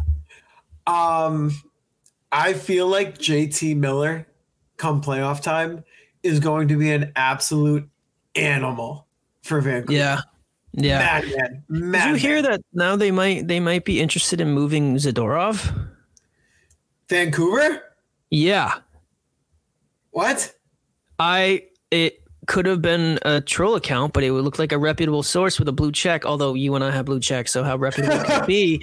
But they were saying that Vancouver was looking to shed some salary or something. So they were looking at guys like they mentioned somebody, and then they also said or Zadorov. And I read the replies, and everybody was like Zadorov, Zadorov. What? Uh, so Craig Button, uh, NHL insider, he said if the Canucks make a decision, they are not going to re-sign him. No big deal. But if I'm them, I'm not trading him. So I mean, it's it's you're not off base. You're actually not off base, which is Could kind of you- nuts. I I think that would be really silly for. Could you imagine come playoff time when the refs swallow their their whistles and they just trot out Zadorov and Tyler Myers? Like, Ugh. oh my god. It's like oh my god. Oh, okay, that would be ridiculous. Um, oh wait, sorry, it was like I closed the question. Um, so that was his first question. He said, "Can we talk about how great Brad Marchand's puck protection is in the power play? Power play, penalty kill, five on five doesn't matter, dude. He's his he is so strong on his stick, and for a guy his stature to be able to fend guys off with his body and spin that quick in the corner is unbelievable. I know we were talking about." Uh, I think it was in the preseason, or maybe like the first couple weeks of the season. We were talking about Poitras and his ability to fend guys off at you know such a with no professional experience and the way that he was able to protect the puck and move up and down the boards. You got to think he learned that from Brad Marchand. I mean, Marchand's a him and like him and Sidney Crosby might be the two players from this generation that I think of when I think of puck protection in the corner. I mean, there's there's nobody who can get that puck from. They just turn around and throw their ass out and hold their stick out in front of them, and that defender needs help. The way that they're able to fend the puck off like that, it's unbelievable. Yeah. Um did he have another question there as well? But actually outside of that, yeah, Marchand, especially coming off of that double surgery, um, him being 35, um, you would think that he would lose some of that strength. But Mhm. god damn it. Him and Charlie Coyle, both of them, two best puck protectors on the team without a Oh doubt. yeah. Oh yeah. All right. We also got our question from Jack. He's back. Jackie! Jack on Twitter at ajackb underscore. Jack said, Hey team, just as you think the shitstorm in Philly is over, we roll into town and shit all over them in their own building. Sanheim clattering their goalie for our final goal is a perfect metaphor for the last month in Philly. As we head into the to the Boars, oh, as we head into the All Star break, Hero Boar, that's not me. As we head into the All Star break, let's appreciate the NHL collaboration with Mario Smash Brothers for the, the kits this year. Even for All Star kits, these are dreadful. Obviously, Leafs legend Mr. Dangle rates them highly, which speaks volumes as to how mingling they are. Question this week is how would you mix up the All Star break to make it more entertaining? Personally, I think I'd aim for an alumni style event. Each division has a team of legendary players and a play around robin tournament. Been off the skill games as they're pointless, pure legends of the game on the ice. Perhaps as an FU to Bettman, John Scott could be captain for the Pacific Legends. I genuinely think they'd be up for it. Plus, the active players would all get a rest. I have no idea what the viewing figures are like, but I'm buzzing. We don't do this gimmick in England. Cheers. I actually, lo- I really like that idea because, That's fun. and if you really think about it, if you're a player, do you, do you want to go to the All Star game or do you want to take the break and relax and see your family and your friends? Like, I think we all saw the video of that guy from Seattle who was told. that- Did you see the video? I don't remember. Bjork- was it Bjorkstrand? It might have been. I don't remember what his name was, but he was sitting in the office and like his coach called him in. He was like, "Hey, like sit down." He was like, "What are you doing for for the All Star break?" He's like, "Oh, you know, I got an Airbnb plan. You know, my family, my wife and kids are going. You know, the beach, sun. You know, put your feet in the sand, enjoy the sun, hit the waves for a week. It's gonna be nice to get away." And the coach was like, "Well, cancel those plans. You're going to Toronto." And the guy was like. Oh, thanks. like he Yeah. was so mad. Oh my god. You could see him like internally, his body language completely shifted. He was just like, "Fuck! Like I don't want to go here." Like, He did not want to be an all-star. And then he even he even posted it on his Instagram the next day of him canceling his Airbnb. like posted Yeah. a picture of it. Like yeah, like like uh, the all-star game is so meaningless now. And is. It's It meaningless in, in what it means to the players because the way that voting happens and the way that players get in and it's meaningless because very very few people watch it. And that's a problem honestly that every every like the pro bowl sucks the mlb and the nba all-star games the nba all-star game is making an effort to make it better but the mlb all-star game sucks. I don't really know how you can make these better but i like the idea of doing an alumni style thing. Can I be honest with you? yes. Um, thanks. I had this thought the other day, randomly. Actually, I was trying to go to sleep, and this just crossed my mind. Um, it, the whole point of the All Star game, right, is to market your players, your star players, right, to get them more known in you know just pop culture, I guess you could say sports culture, just to get them more known and sell your sport a little bit. With the and this might be a uh, Lovell high thought, but with the with the utilization of social media and players able to kind of promote themselves and their brand and and their identity and everybody online posting like mashups, highlight videos, TikToks and all that. That right there already markets your player better than any All-Star game could. So outside of the whole marketing standpoint, like what's the point of the All-Star game? Is is there a point anymore? Am, am I off base? Am I not making any sense? No, I I get what you're saying. I mean, there's uh, my favorite part uh, uh, from my fan perspective. What I've always loved about All Star games in every sport is my connection with my team's player and them representing me. So I can understand why the NHL would want to send one player from each team, but it's entirely watered down what it means to be an All Star. And some people like don't care. I don't think that that's a big thing, but I think for players like that would that would bother me. And like if it waters down what it means to be an all-star, then why would I want to watch? Like it doesn't really mean anything. Like and I and like I don't want to compare the all-star game in in the uh in the NHL to other sports, but like the MLB All-Star game is boring as hell. But the players who get voted in deserve to be there because they do their voting right. And yeah, sometimes it sucks because like the Blue Jays a couple years ago had like seven of their nine starting inf- uh, players all make the All Star game because they flooded the ballot box. And yeah, that sucks. But like, who the hell cares? Like those guys from Toronto got the whole country of Canada tuning in because they're watching their favorite players play. If they only sent one guy, because only one guy from every team goes, you think would have as much of an impact? And that's an extreme example. But like when I watch the NBA All Star game, I'm not watching for LeBron. I'm not watching for Curry or Giannis. I'm watching because I want to see Jayson Tatum and Jaylen Brown go out there and represent my favorite team. And like when I'm watching the NHL All Star game as like a Seattle Kraken fan, and you know this one player from my team is going and he's probably going to get limited ice time anyways like screw that. Like if i didn't have if i had a shit bum team i would want to watch auston matthews and connor mcdavid and Draisaitl go absolutely ridiculous. I want to watch the best talent in hockey playing together in the same line because this is the only opportunity i'm going to get to do that. And the nhl's best product is the players and the game on the ice. And i feel like and like all these players who are going even though you know every every team gets a player that goes they're all still good players but like you can't tell me that like having like you know like Tav- like Tavares and Mitch Marner and Nylander and Auston Matthews all playing on the same team as David Pastrnak and Charlie McAvoy and Jeremy Swayman with like uh, who else is good from the Atlantic? Tkachuk and uh, Carter.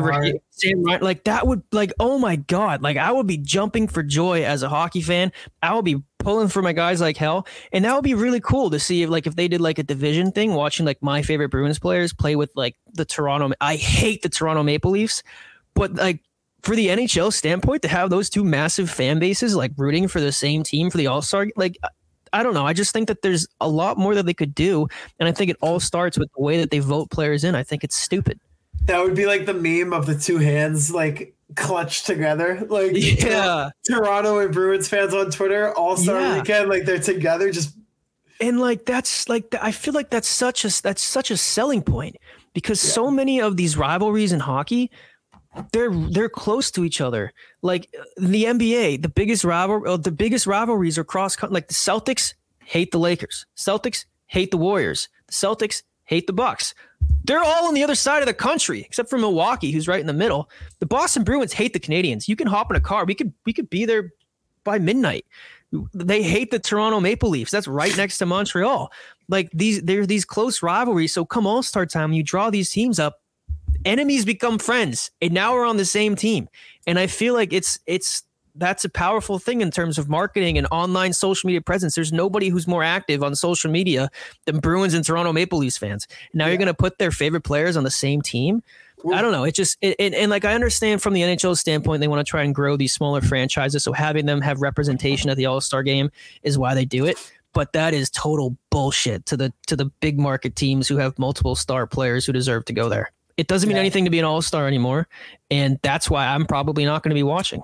Yeah, I won't be watching. I mean, I'll see what happens on Twitter, but I definitely won't be watching. Yeah. Um, but yeah, shout out Jack. Um, weekly, you know, every week he comes in with a banger. They get better every single week. So shout out to everybody who sent in the voicemails. Shout out to Jack with his messages. Um, but jumping into the DM segment, um, Mel, I want you to read this first question.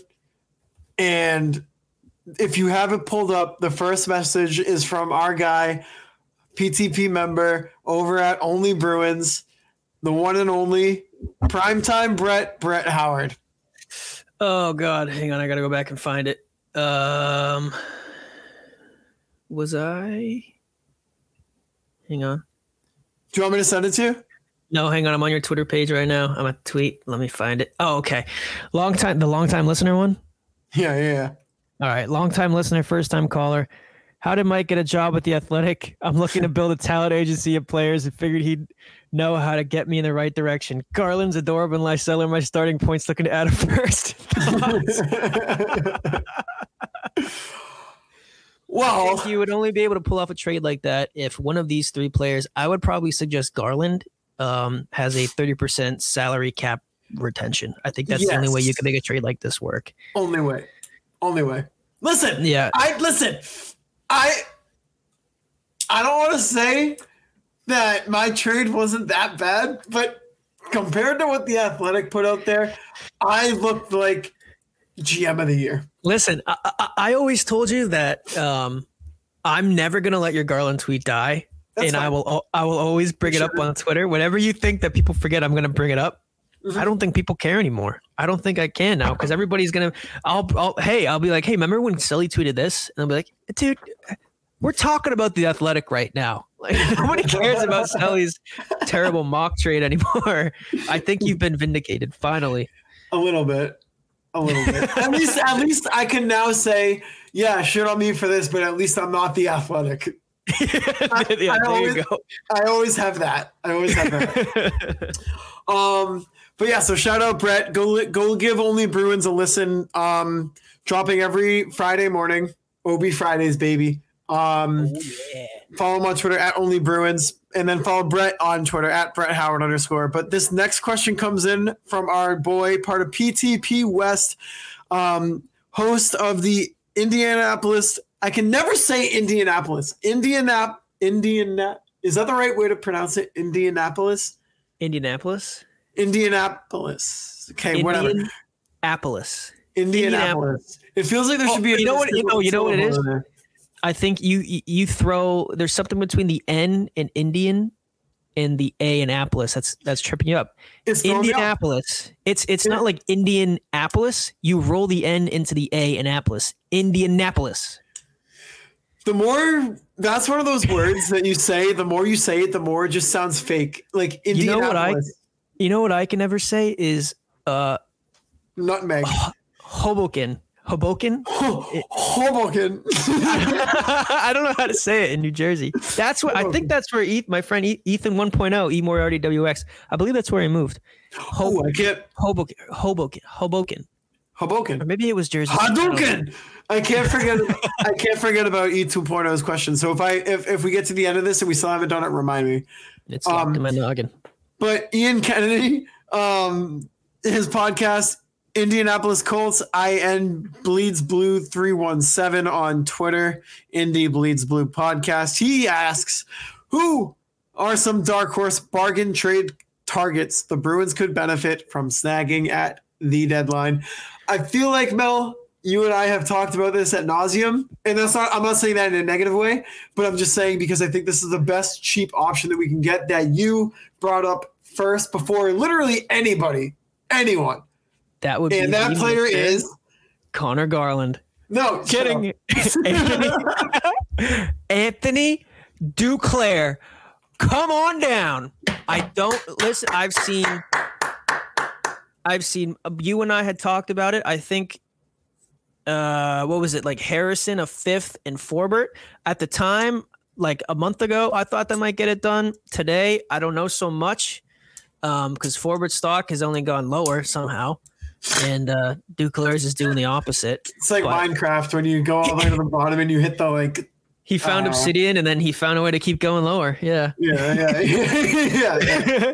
yeah. So uh I would love Duclair. I don't know. I'm not sure what he would cost. I mean, a lot of people think that he might cost a lot come trade deadline because he's a one year rental. He has a low cap. I think he only has like a $3 million cap hit. He's on an expiring deal. But I don't know. I feel like San Jose might just be willing to get rid of him because he's not resigning in San Jose. And I think that the Sharks know that too. It's- Although I am, I would not be surprised if other teams were also calling the Sharks about Duclair. yeah, it's just gonna come down to the highest bidder is really what it's gonna come down to. And nobody can offer more than Derek Forbort. So, Yeah, that's true. I mean, former first round pick. Somehow. He was on the best team of all time. That's right. And he was. I uh, mean, listen, Derek Forbort's trade value. he's be- really good. I mean, He's fucking great. maybe the Bruins shouldn't trade him. I mean, that's Listen, he's a he's a legit top four guy. He's an offensive weapon. He blocks shots like a madman. Derek Forbort, listen, if there's any of Listen. you 31 other GMs listening to this podcast right now, we would absolutely hate to lose Mr. Derek Forbort, number 28. I, for one, wouldn't be able to sleep at night. I I heard that. the-. I heard that the San Jose Sharks called the Bruins interested in Derek Forbort, and they were they wanted to trade Duclair for him. Could you imagine if the Bruins accepted Duclair for four? That's a that is ridiculously lopsided. No way. Throw in There a is- first. Well, maybe. There is absolutely nobody in this defensive unit that could replace Derek Forbort on the left side. McAvoy is a different story. He's right side. McAvoy is a little bit better than Forbort. Uh, it's 50 50, but I don't. I would take McAvoy.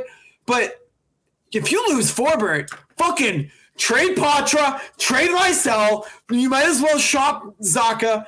Tra- blow the team up at that point. Blow it up. Blow it up. There's no point in playing hockey the Bruins- if David, if Derek Forbort is still on this or, or is not on this team.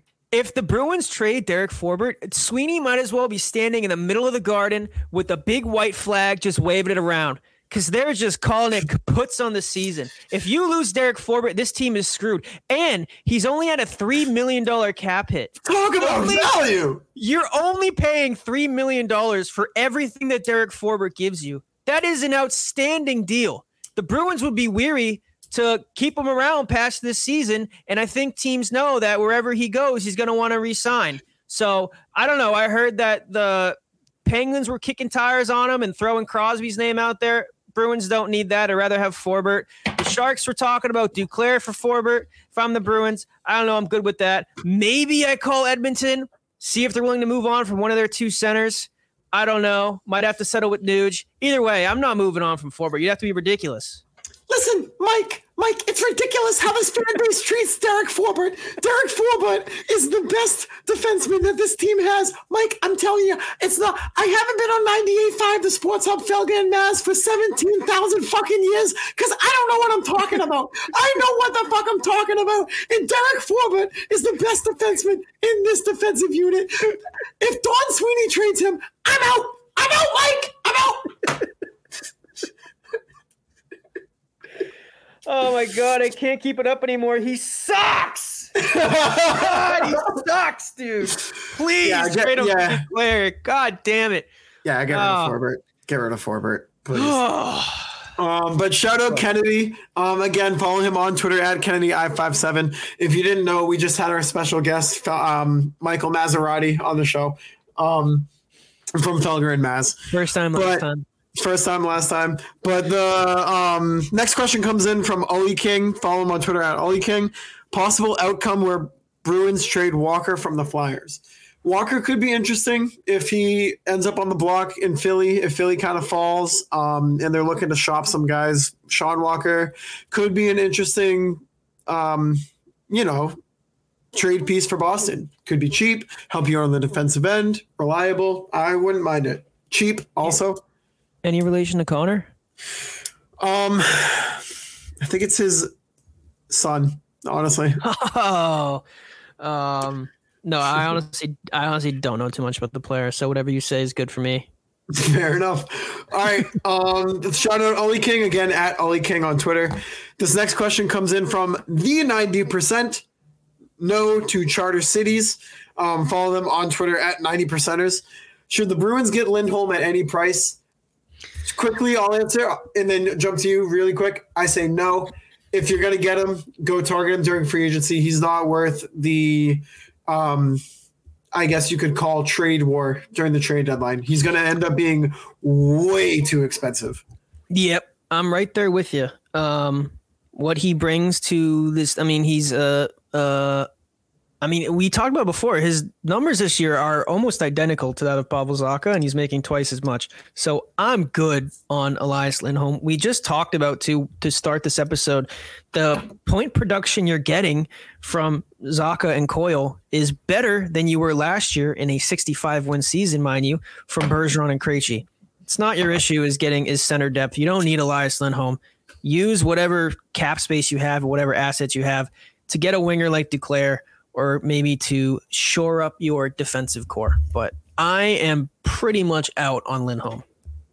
Yeah, I am too. The longer or the, the closer we get to the deadline, the more rumors come out about his price. And honestly, like you said, offense is fine right now. We're second in the league in goal differential. It's not like you're lacking a number one center. To be completely frank, and honestly, I'm surprised to say that. If you had, excuse me, I'm good for one an episode. There it is. But um, if you had told me that at the All Star break, I would be saying that the Bruins would not need, or I'm sorry, let me reword that. If at the beginning of the season you told me at the All Star break that I would say that the number one target the Bruins were looking for at the deadline was not a number one center, I would be shocked. But we're not. We're fine. You got Zacha, Coyle, Poitras. Geekie can play center. Frederic can play center if you need him. It's fine. Mel's laughing at me for some reason. I don't really know why. No, I'm I laughing because I just while you were talking, I opened Twitter for a second and Boosie tweeted a video of this guy like st- like wearing a dress shirt and pants and said, "This is Nick Melanson" for some reason. Like, what the hell? Um, but yeah, no, I, I don't, I don't think you, you don't need Lindholm. If you really truly do need him, come free agency, I guess go sign him. But I just feel like he's a little bit overrated, to be completely frank. yeah, I'm right there with you. Yeah, focus on the guys you need to resign. Focus on Swayman. Focus on JD, and then honestly, focus on Frederic too, because, geez, Louise, you got to sign him. Mm. But so shout out to the 90% number to charter cities again on Twitter at 90 percenters. Um, next question comes in from our boy Tommy uh, at TJ Bennett 37, part of the Lovell line. He said, What position of need do you want to see the Bruins upgrade at the deadline? He says, I feel like center is actually good. Shout out Tommy. Kid's got a hell of a brain in that in that noggin of his. uh, could use extra depth defenseman. Just getting smarter by the sentence. Maybe a depth winger. Oh my God, Tommy, you are speaking our language. He said, "I feel like the lines to end the break showed promise. Want to build chemistry. Absolutely agree. Depth winger, maybe a top six winger. So." I mean, AKA Mel's boy, Anthony Duclair. Duclair, yeah, I'm right Duclair. with you. The the the secondary scoring in terms of a second line right winger has uh, been my area of interest for quite some time. So I would like Yes, to see the yes. Bruins address that. Yes, yes, yes. Yes. Um, shout out Tommy at TJ Bennett 37. um, next question. Um, the second to last question comes in from Bill Brown. We also had a question from Joe Mitch at Joe Mitch 286, but he has since retracted it because he didn't realize the status of Claude Giroux's contract and his no movement clause, so he retracted that. But shout out Ah. to Joe Mitch. Shout out to Joe Mitch, anyways, for sending in the question. Um, there's always next week as well. But this one comes in from Bill Brown. Follow him on Twitter at Clayton Atwood 59. He said, comment. This blows that there's no NHL for a week. yeah, it does. I don't know. Yeah, what it fucking sucks. Yeah, I mean, much hey, Celtics, but still. Bill Brown and Lovell, maybe they can get together for like a, a little dinner party or something Dare I say at Buffalo Wild Wings? in Shrewsbury. Whoa! I mean, they have enough TVs in there. You can throw the Celtics on every single TV. It's true. All right. Well, shout out Bill Brown again on Twitter at Clayton Atwood 59. And the last question comes in from our girl Laura. Um, follow her on Twitter at King of Ping 18. She said, "Been waiting for this since I finished up the last episode. So happy to listen to my favorite podcast." Don't think I have any questions this time, but if you want to talk about Zacha and his 100th goal, please go right ahead.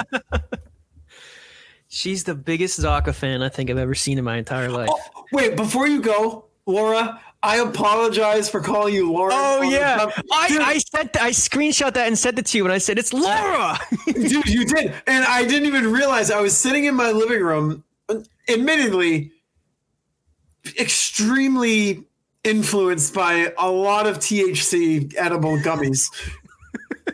I can admit that, and you sent it to me because I just said, you know, I said thank you, you know. And then I just hit send and I put my phone down. And then my phone dinged and it was you and you said you said Laura, Lauren. And I was like, oh my God. So I deleted it. Thank God I picked up my phone when you sent it because it was only like a minute later. And I felt terrible. So Laura, um, you know, thank you for supporting us. Um, thank you for sending in, you know, comments, um, helping share our episodes, and just supporting us the whole way. Without people like you, um, you know, we we we wouldn't be doing this. Um, we do it for you know all you guys. Without you guys, it's just me and Mel having a one-on-one conversation. Like you guys are what makes it fun. sucks, dude. Believe Yeah. me. Yeah, dude, a one-on-one conversation with Mel. Jesus oh my Christ! god, dude, oh my torture. We're Oh just talking to the bugs on the wall at that it's point. like Nobody's talking, like talking to a brick. But no, I'm, kidding. Hey, I'm kidding. hey. I'm, I'm joking. I'm joking. A brick would be a Um, little better at math than I would, at least. I mean, me too, dude. But um, yeah. So Zacha, hundred career goals. I mean, I feel like he's really coming into his own in Boston. Um, New Jersey, obviously, he kind of floundered there. He didn't really have a lot of talent to support him. Um, and he feels like he was just kind of stuck in the mud there. And a change of scenery to the world's best hockey city is exactly what he needed. 100 goals for Pavel Zacha, R1C, our fucking guy. Laura's Oh, yeah. fucking guy. 100 That's goals. right. Listen, they weren't when. Whoa! I think my. Can you hear me? Did my mic just switch to my headphones? No, I, I, you're fine. That was crazy. Um, no, I when Zacha was in New Jersey, dude, they It's a live show, ladies and gentlemen. they weren't even using him right. They were using him on their third and fourth line. And I get it. If the guy's performing, you bump him down a line. But holy shit! I mean, at what point do you think the Devils? Like, I know, like Devils fans will tell you that they won that trade. Hall has had good moments for New Jersey. Don't get me wrong. Come on, man. You did not win that trade. Be No. serious. Be serious. Zacha's 26. He's a first line center in Boston. He came here, immediately had a career year, pretty much doubled his point output from the previous year. He's playing top line center minutes now. He's basking in the glory of a team that was willing to take a chance on him. And, you know, he was sitting at 99 goals. We were talking about how he was in a goal drought for a while. I think he had like three goal or three points or three goals over a 15 game stretch, something like that. Gets his 100th goal. I wonder if now the monkey's off his back and he'll finish the year with 150 career goals. You never know. This guy could get hot. But all jokes aside, he's been the model of consistency this year, really since the Bruins got him. You know what you're going to get from every night. When we were talking about DeBrusk saying uh, to start the season, he wasn't putting the puck in the back of the net, but he was still doing a lot of the little things. That is Pavel Zacha to a T, except he was also putting the puck in the back of the net. This guy has been playing a relatively strong 200 foot game. He does struggle defensively at some times. His uh, face off percentage, I believe we talked about last episode, is almost 10% higher than it was a previous year. He's putting the puck in the back of the net. He's picking up assists. Um, David David Pastrnak as well. I'm sure would be the first person to give you congratulations to uh, being a mega fan of Pavel Zacha because I'm sure he's the second biggest Pavel Zacha fan in the world, right behind you, Laura. Because this guy lost his one C. Pavel Zacha steps up, and Pasta's having almost a better year than he did last year. I mean, you just said the guy's third in goals. I think he's third in points. He's got like 80 points through 49 games, and that's playing with the new center in Pavel Zacha. So the guy is still feeding him. He's still chugging that offensive line, playing that first line center role, role that he's never had in his life, and he's doing it perfectly. So I'm a Pavel Zacha stan. I say in terms of who are the biggest Pavel Zacha fans are, it goes Lara, Pasta, and then myself. Fair enough. And don't forget, he's only 19 years old, too. So That's right. Him and Jayson Tatum. Right. Yeah, they're both 19. Um, but anyways, oh no, Ethan 2.0. E 2.0. Oh, E 2.0. Jesus Christ. I'm so sorry, Ethan. Um, our guy since day one, day one listener, day one DM sender. Um, just the best, most incredible person, the biggest Johnny Beecher fan out there. Bruins Beach season. You can follow him on Twitter at Incredible Mr. E7. If you follow this podcast and you listen to this podcast and you do not follow Ethan 2.0 on Twitter at Incredible Mr. E7, you are wrong, sir or madam. But his two part question comes in today, and he says, heading into the All Star break, who's shined the most to you? He said, gonna go to left field here and say Wotherspoon. Dude started pretty meh um, and has recently turned into a quality player. Yes, there's still some fine tuning, but out of the out of all the new crop, man, he's been on fire lately. And then he says for the second part, who has not met the expectations you've been hoping for? For himself, he said he might catch hell for this, but Poitras. And then he said, well, aware he's a rookie. My expectations were super high, but how he looked during that hot streak, man, I got pretty invested in the Kool Aid. Kid will bounce back, no doubt, with time, but I'd say he's been the lowest for me. Thoughts?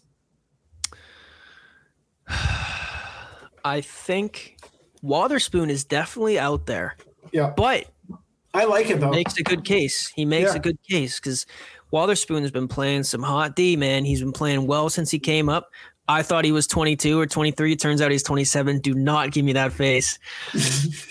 I and here's the thing too: the way that the Bruins have been playing so far, I feel like I want to say a, a safe pick, but I feel like there's honestly five or six safe picks you could say. I mean, you could say Trent Frederic. You could say.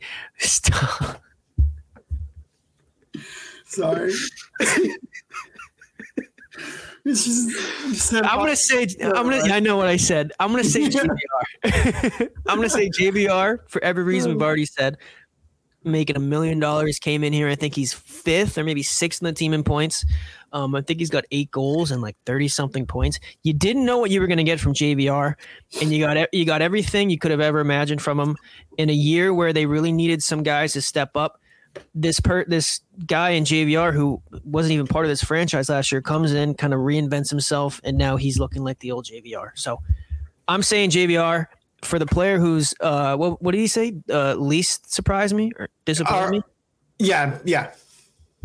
Poitras is not a bad pick because I was also drinking a Kool Aid before the season started. Um, oh man, I shoot, I I should have thought about this before I started answering the question.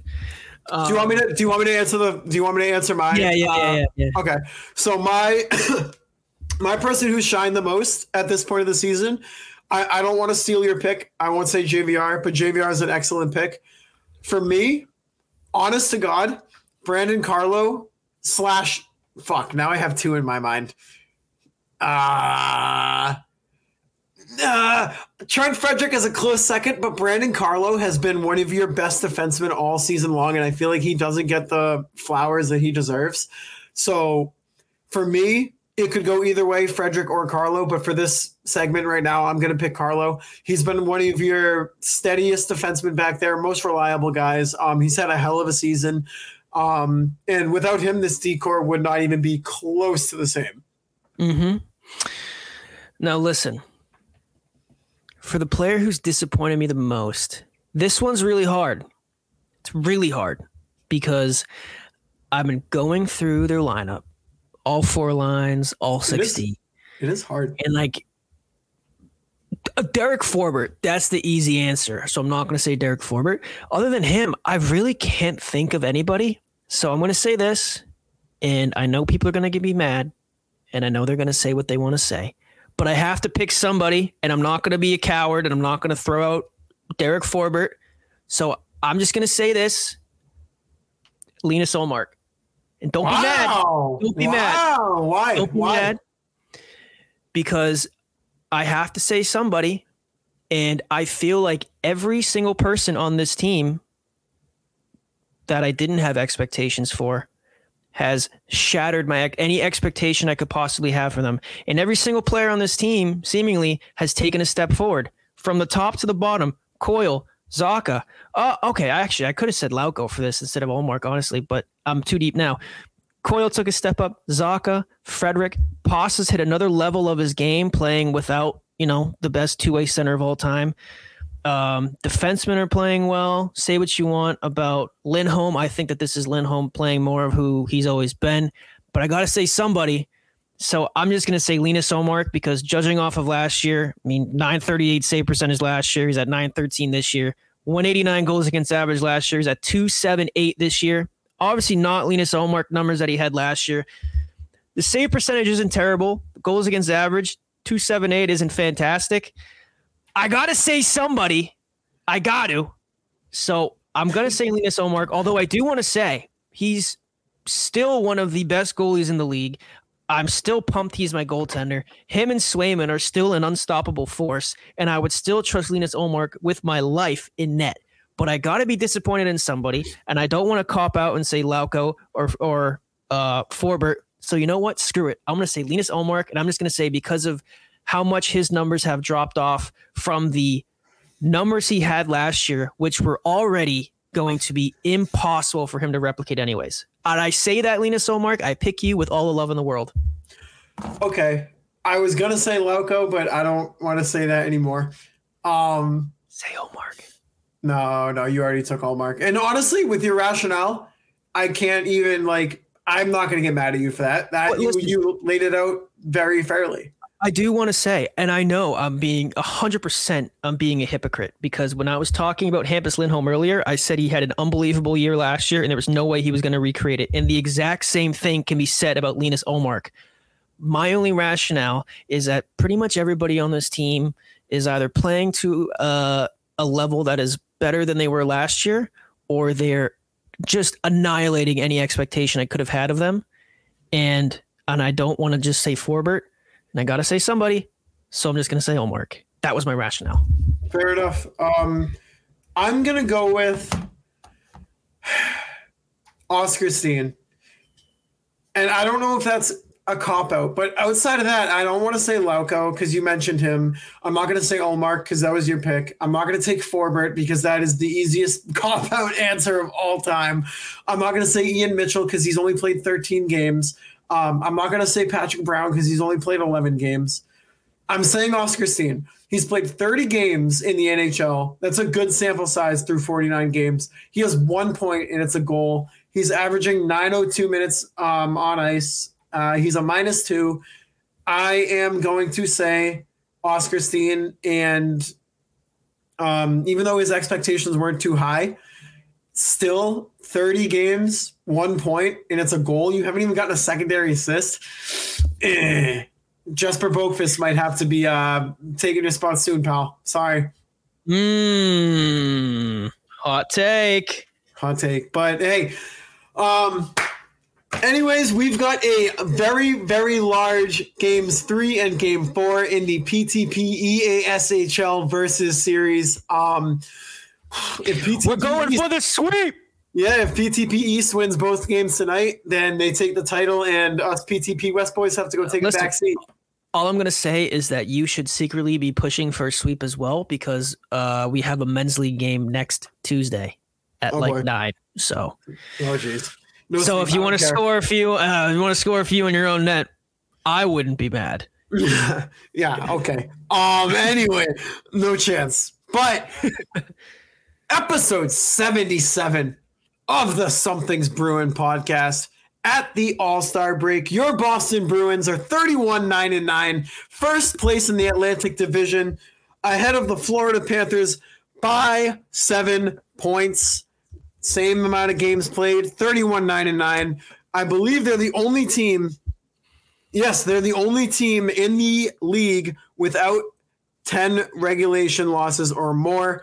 Um, Wow. 71 points for Boston, second in the league in goal differential, doing it with bargain contracts, veteran guys, David Pastrnak, Charlie McAvoy, and a double headed monster in net. Your Boston Bruins are bound to make a hell of a run to April and then it's a clean slate, baby. Anything can happen in April. We saw it last year. Don't take anything for granted. Kick some ass this season. Kick some ass post All Star break. Everybody enjoy the basically week off from the NHL. If you're going to watch the All Star game, enjoy it. If you're going to watch the skills competition, enjoy it. But until then, ladies and gentlemen, episode 77 of the Something's Bruin podcast, as always, brought to you in partnership with the one and only Primetime Productions. You can follow them on Twitter at Primetime Prods. You can follow the Something's Bruin podcast Twitter account on Twitter at Bruin Something, no G at the end. You can follow myself on Twitter at underscore Mike Sullivan, and you can follow Nick Melanson on Twitter at Nick Melanson underscore. Until then, ladies and gentlemen, the Boston Bruins are 31 9 first in the Atlantic, tied for first in the league, and that is going to end this episode. Heading into the All Star break hot. We'll catch you next week. Bye.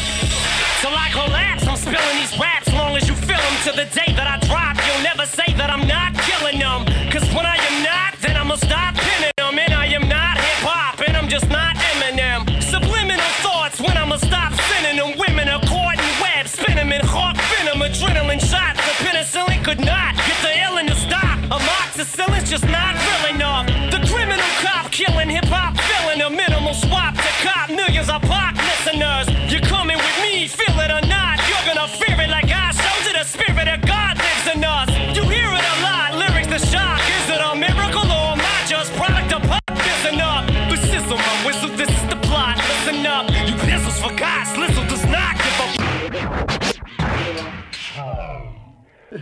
I would if I got a billion dollars, I actually would be comfortable putting 500 million on like you know Bruins money line or something. Like you, you were so sincere when you said that.